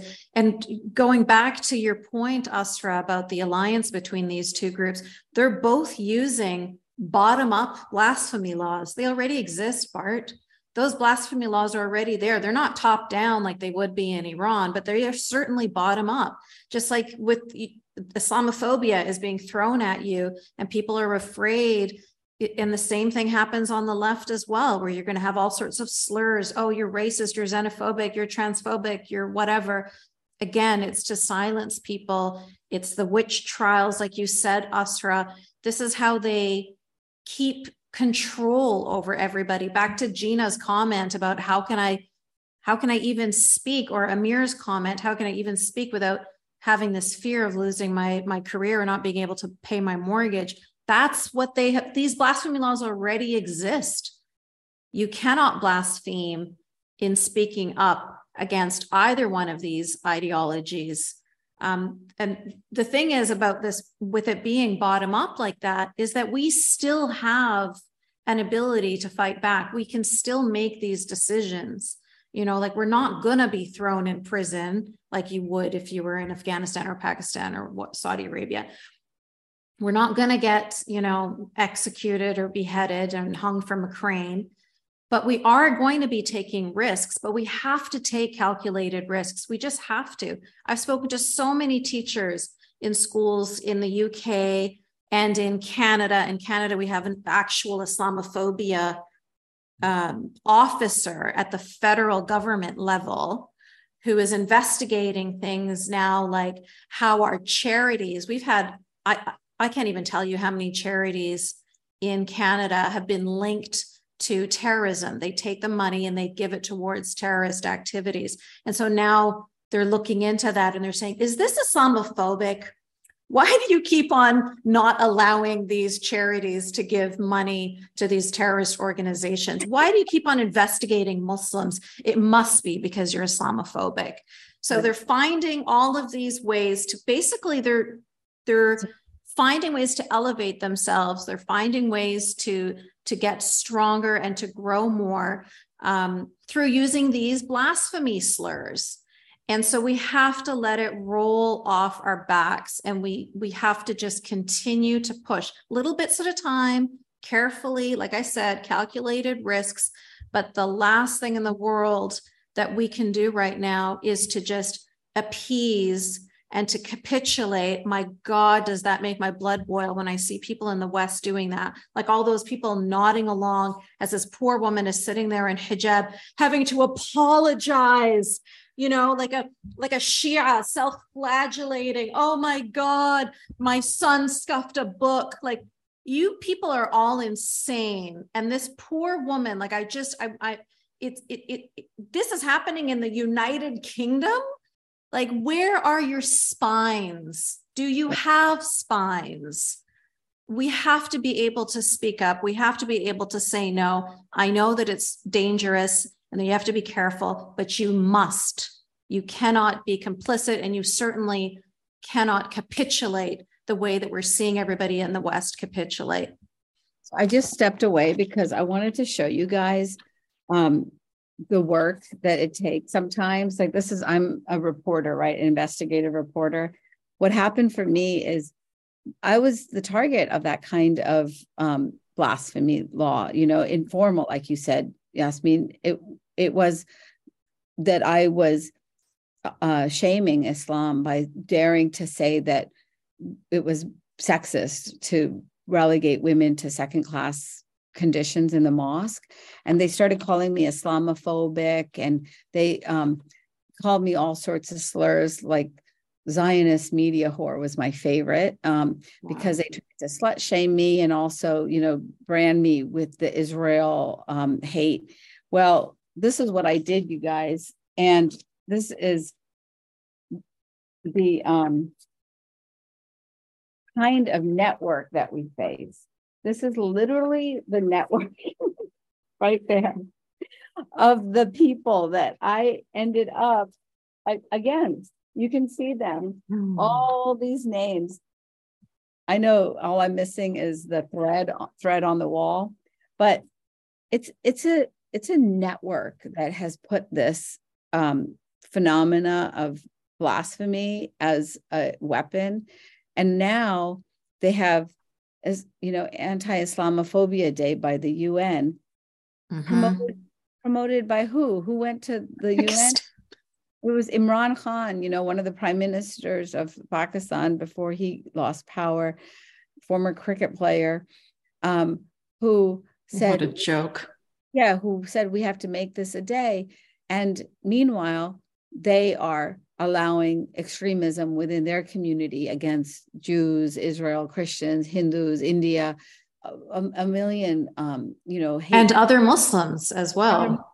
Ahmadis, Shias, uh, a, a, Sunni Muslim feminist, you know, everybody and everything. And so um, we just got to expose it, call it out, and and do it in whichever way you're comfortable. You know, whether it's a anonymous Twitter account or a letter to the editor.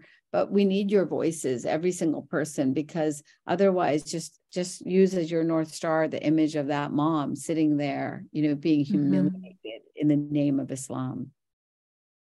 Mm-hmm. Thank you so much, Asra Bart, are you good with that response? Did you want to follow up? You're awesome. Okay, great. Um, so I asked Asra to give me an hour of her time, and she has given me two hours already. So thank you so much, Asra. I really appreciate that. I just want to make sure that anybody who had anything to ask Asra or anything to say to her has had an opportunity to do so um, before I pass the mic on to Asra for her final comments. Mohand, please.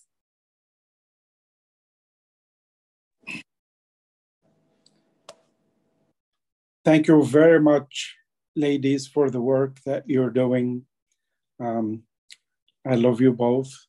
I know Yasmin, I had the pleasure of meeting Yasmin last summer. I followed you for many years on Facebook when I was on Facebook, Asra, but uh, I'm no longer on Facebook, so I know who, who you are somewhat as well. Thank you for being the voice for those that have been silenced.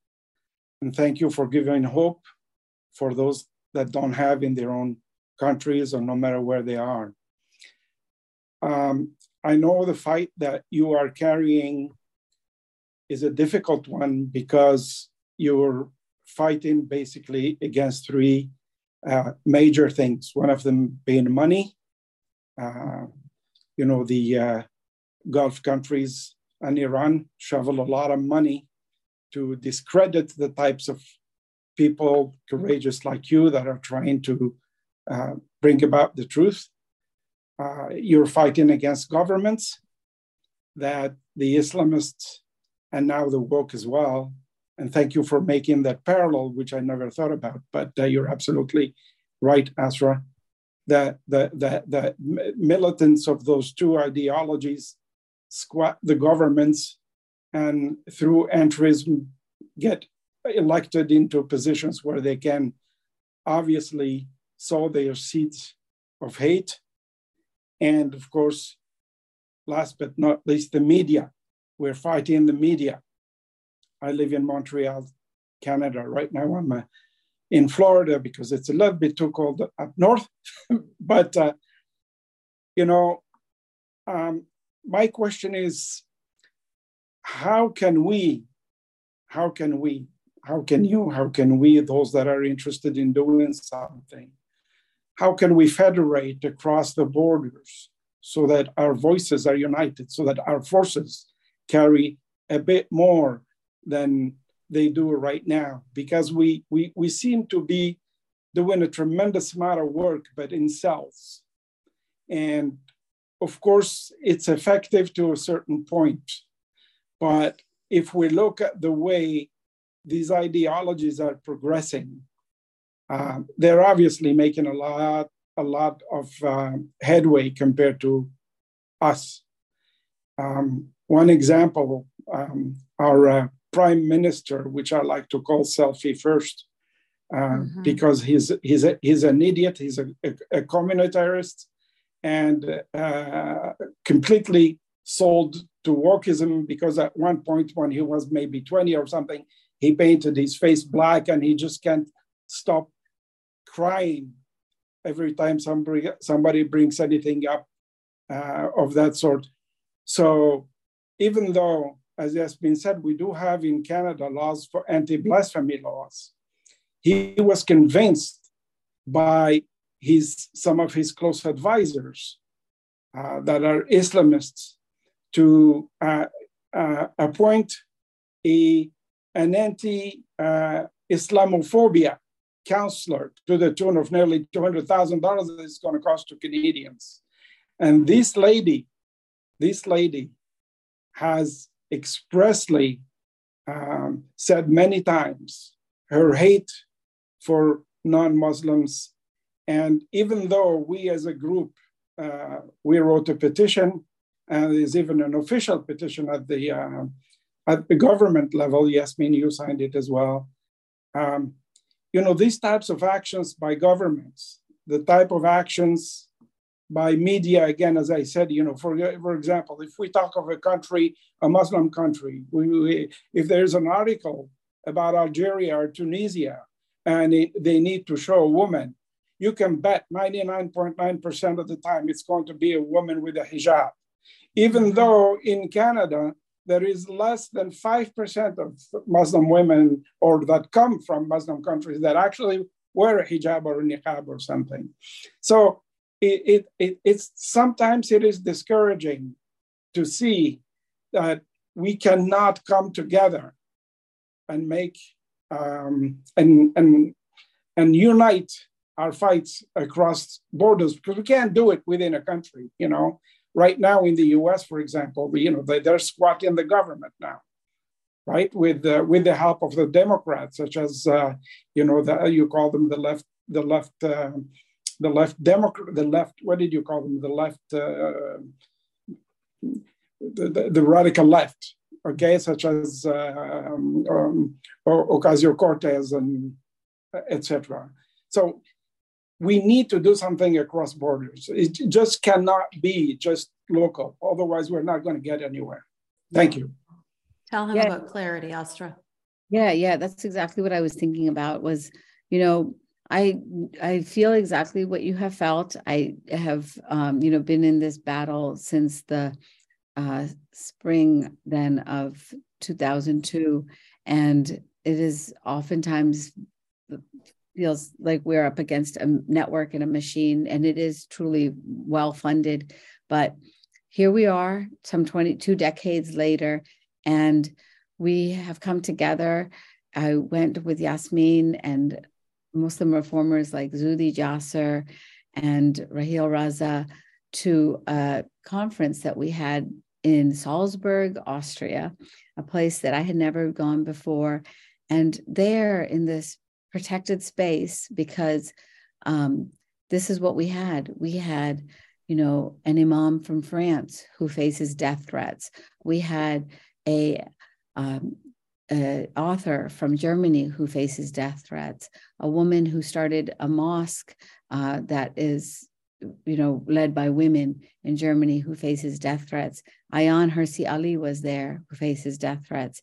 And we came together and uh, we were the, it was the first meeting of this new coalition that's called Clarity. And the intention of it is to stand up to the Islamist extremist threat that we all face in the world. And there, two decades after I had begun my own journey, I met new friends, you know, in the struggle, people that I didn't know because of language barriers that we've got or just geography. And clarity is one of those ways that you can join to then expand and, and amplify our ideas. Where we are um, mostly volunteer led in this effort and the movement may be slow but it is going to be consistent just as we have been for the last two decades. So the website can you give me the website name again claritycoalition.org so and there's a button there called join us and just click on that and sign up to join us yeah and I just will give you one moment from that conference that shall be like a, rem- a historical reminder of the moment that we're in. In that building that was considered, you know, prize property, the Nazis had built their headquarters during their siege on Europe and their siege on the Jewish people. And so in the main dining room where we sat with people who were Jewish, Christian, atheist, ex Muslim, Muslim, uh, we challenged bread together. Yeah. yeah. We broke bread. We listened to music together. We drank wine together. That's the first, um, you know, uh, reform that I would do as a Muslim reformer. Have Muslims have a glass of wine just to chill out. Um, the extremists, you know, and uh, and it was just remarkable, you guys, because Ayaan said it then that you know the world had to come together to defeat Nazism, an ideology of another ism, decades ago, and we have to do the same related to Islamism. We have to challenge its nexus with wokeism, and um, and history will reveal that we're on the correct side of history. So join us, if you will, because it is easier and better with kindred spirits. You can share as much as you want to publicly.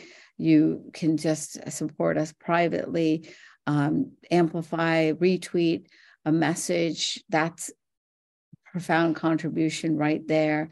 Do a reply quote tweet, and wow, you've just, you know, won the lottery in contribution it's it's so small the contributions that we have to make sometimes to make a difference but that coalition i think offers us one path to building just like what you're talking about a global movement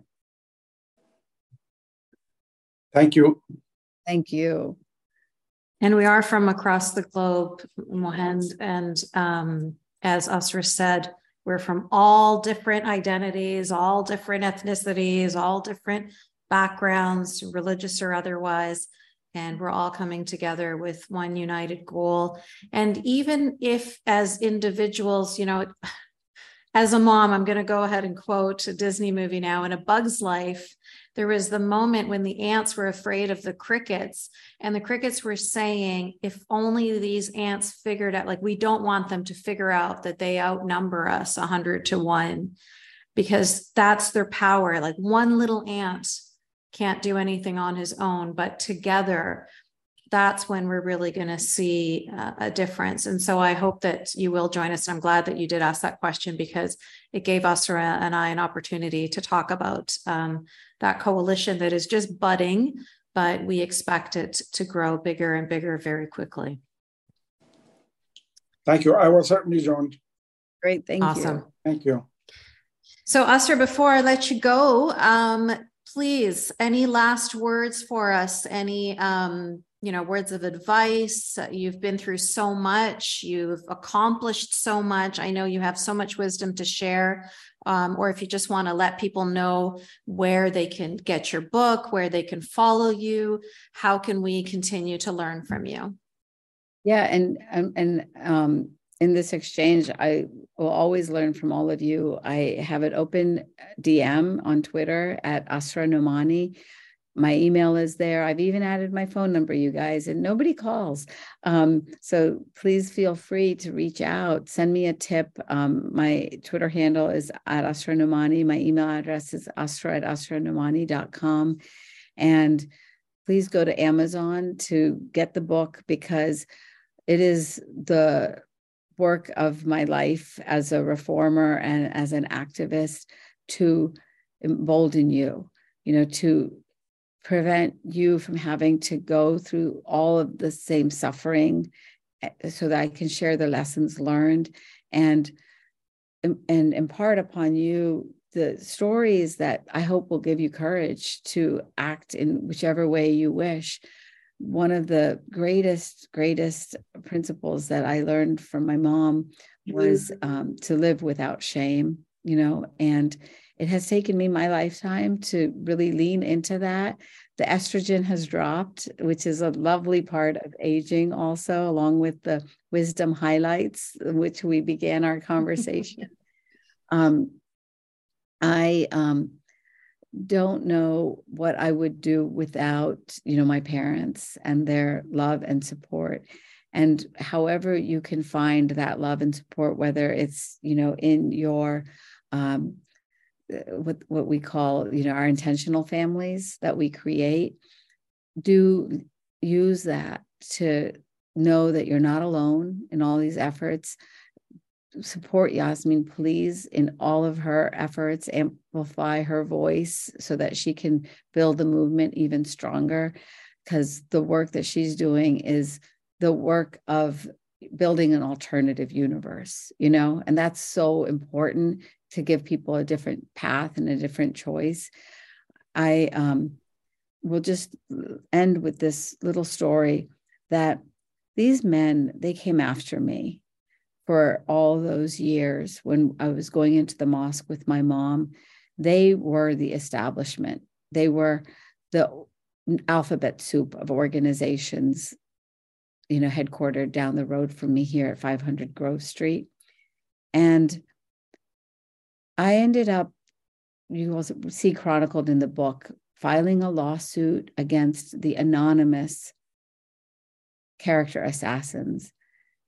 And when I unmask them, which what you will read in the book is I've got the receipts that they were the leaders of this organization, the Council on American Islamic Relations, that has fooled the West into thinking that it's a civil rights group when it's mm-hmm. actually a front organization for the ideology that we all oppose. So I just wanted to share that story with you because it did take the two decades, you know, to confront them, to put this book out into the world. And I had my first book reading on the sidewalk outside their headquarters in the shadow of the Capitol here in Washington, D.C. It was a book reading with my own camera, filming myself and cars here and there. So we can do it. Like we're all just individual human spirits, but collectively, Yasmin is with me. I know that. My mom is with me. You all are with me. It is what will change the world. It will change your lives. It will change the lives of generations to come. And the fact that you're even here is part of your resistance, you know, to this tyranny that they are trying to impose on our world. So keep building this community and uh, and definitely i'm going to be the mattress discounter place now go on amazon and give the book a five star review because my haters are trying to use algorithm against me but mm-hmm. we have to you know that's your way in all of these forms and all of these uh, formats that even anonymous yourselves or um, or uh, you know un- unspoken by name you are speaking loudly and clearly. So know that each one of you is making a difference. Like feel no shame at all if you feel a limit in what you can do, because each action of yours challenges their tyranny. And that's the ultimate path that we're going to have to take to prevail and to win. And we will win because uh, I don't, I don't, I'm not in it for anything but to win it. And we will win. Beautifully said. Thank you so much, Asra. You've already got some uh, some books sold here in the chat. People have been ordering it as they were chatting with you right now, um, and other people are already in the middle of reading of it, reading it. And so we look forward to having you back in a book reading. Just as you were talking about your book reading on the sidewalk, we should do that. I'm going to have like my first forgotten feminist. You're not a forgotten feminist at all, but it's the name of my podcast. Okay. Um, but we're going to have a book club where we're all going to read it and then we'll invite you back where you can um, talk to us about the book and answer some questions. No, I think that your title is really appropriate, even for somebody like myself that might, you know, have a book out or this or that, because they want me to be forgotten. You know, that yeah. is goal. They want to discredit those of us that are out succeeding in the court of public opinion and they turn us from heroes into zeros you know because they want us erased and and so this um, affirmation you can't even know how much it means to me to to to be seen in my community you know to have my words appreciated and my efforts appreciated in the community because we're we're the um you know the, the that which they want to make invisible. So I, mm-hmm. this um, you know it means so much to me. I can't even begin to tell you. It really means so much to me to have uh, a conversation with people who are from my community and those that support us um, because our community would like to erase all of us and, and we're not going to go away.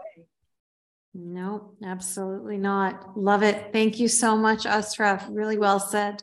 Very inspiring. So gracious of you to share so much of your time with us. Thank you, everyone, for joining us here today.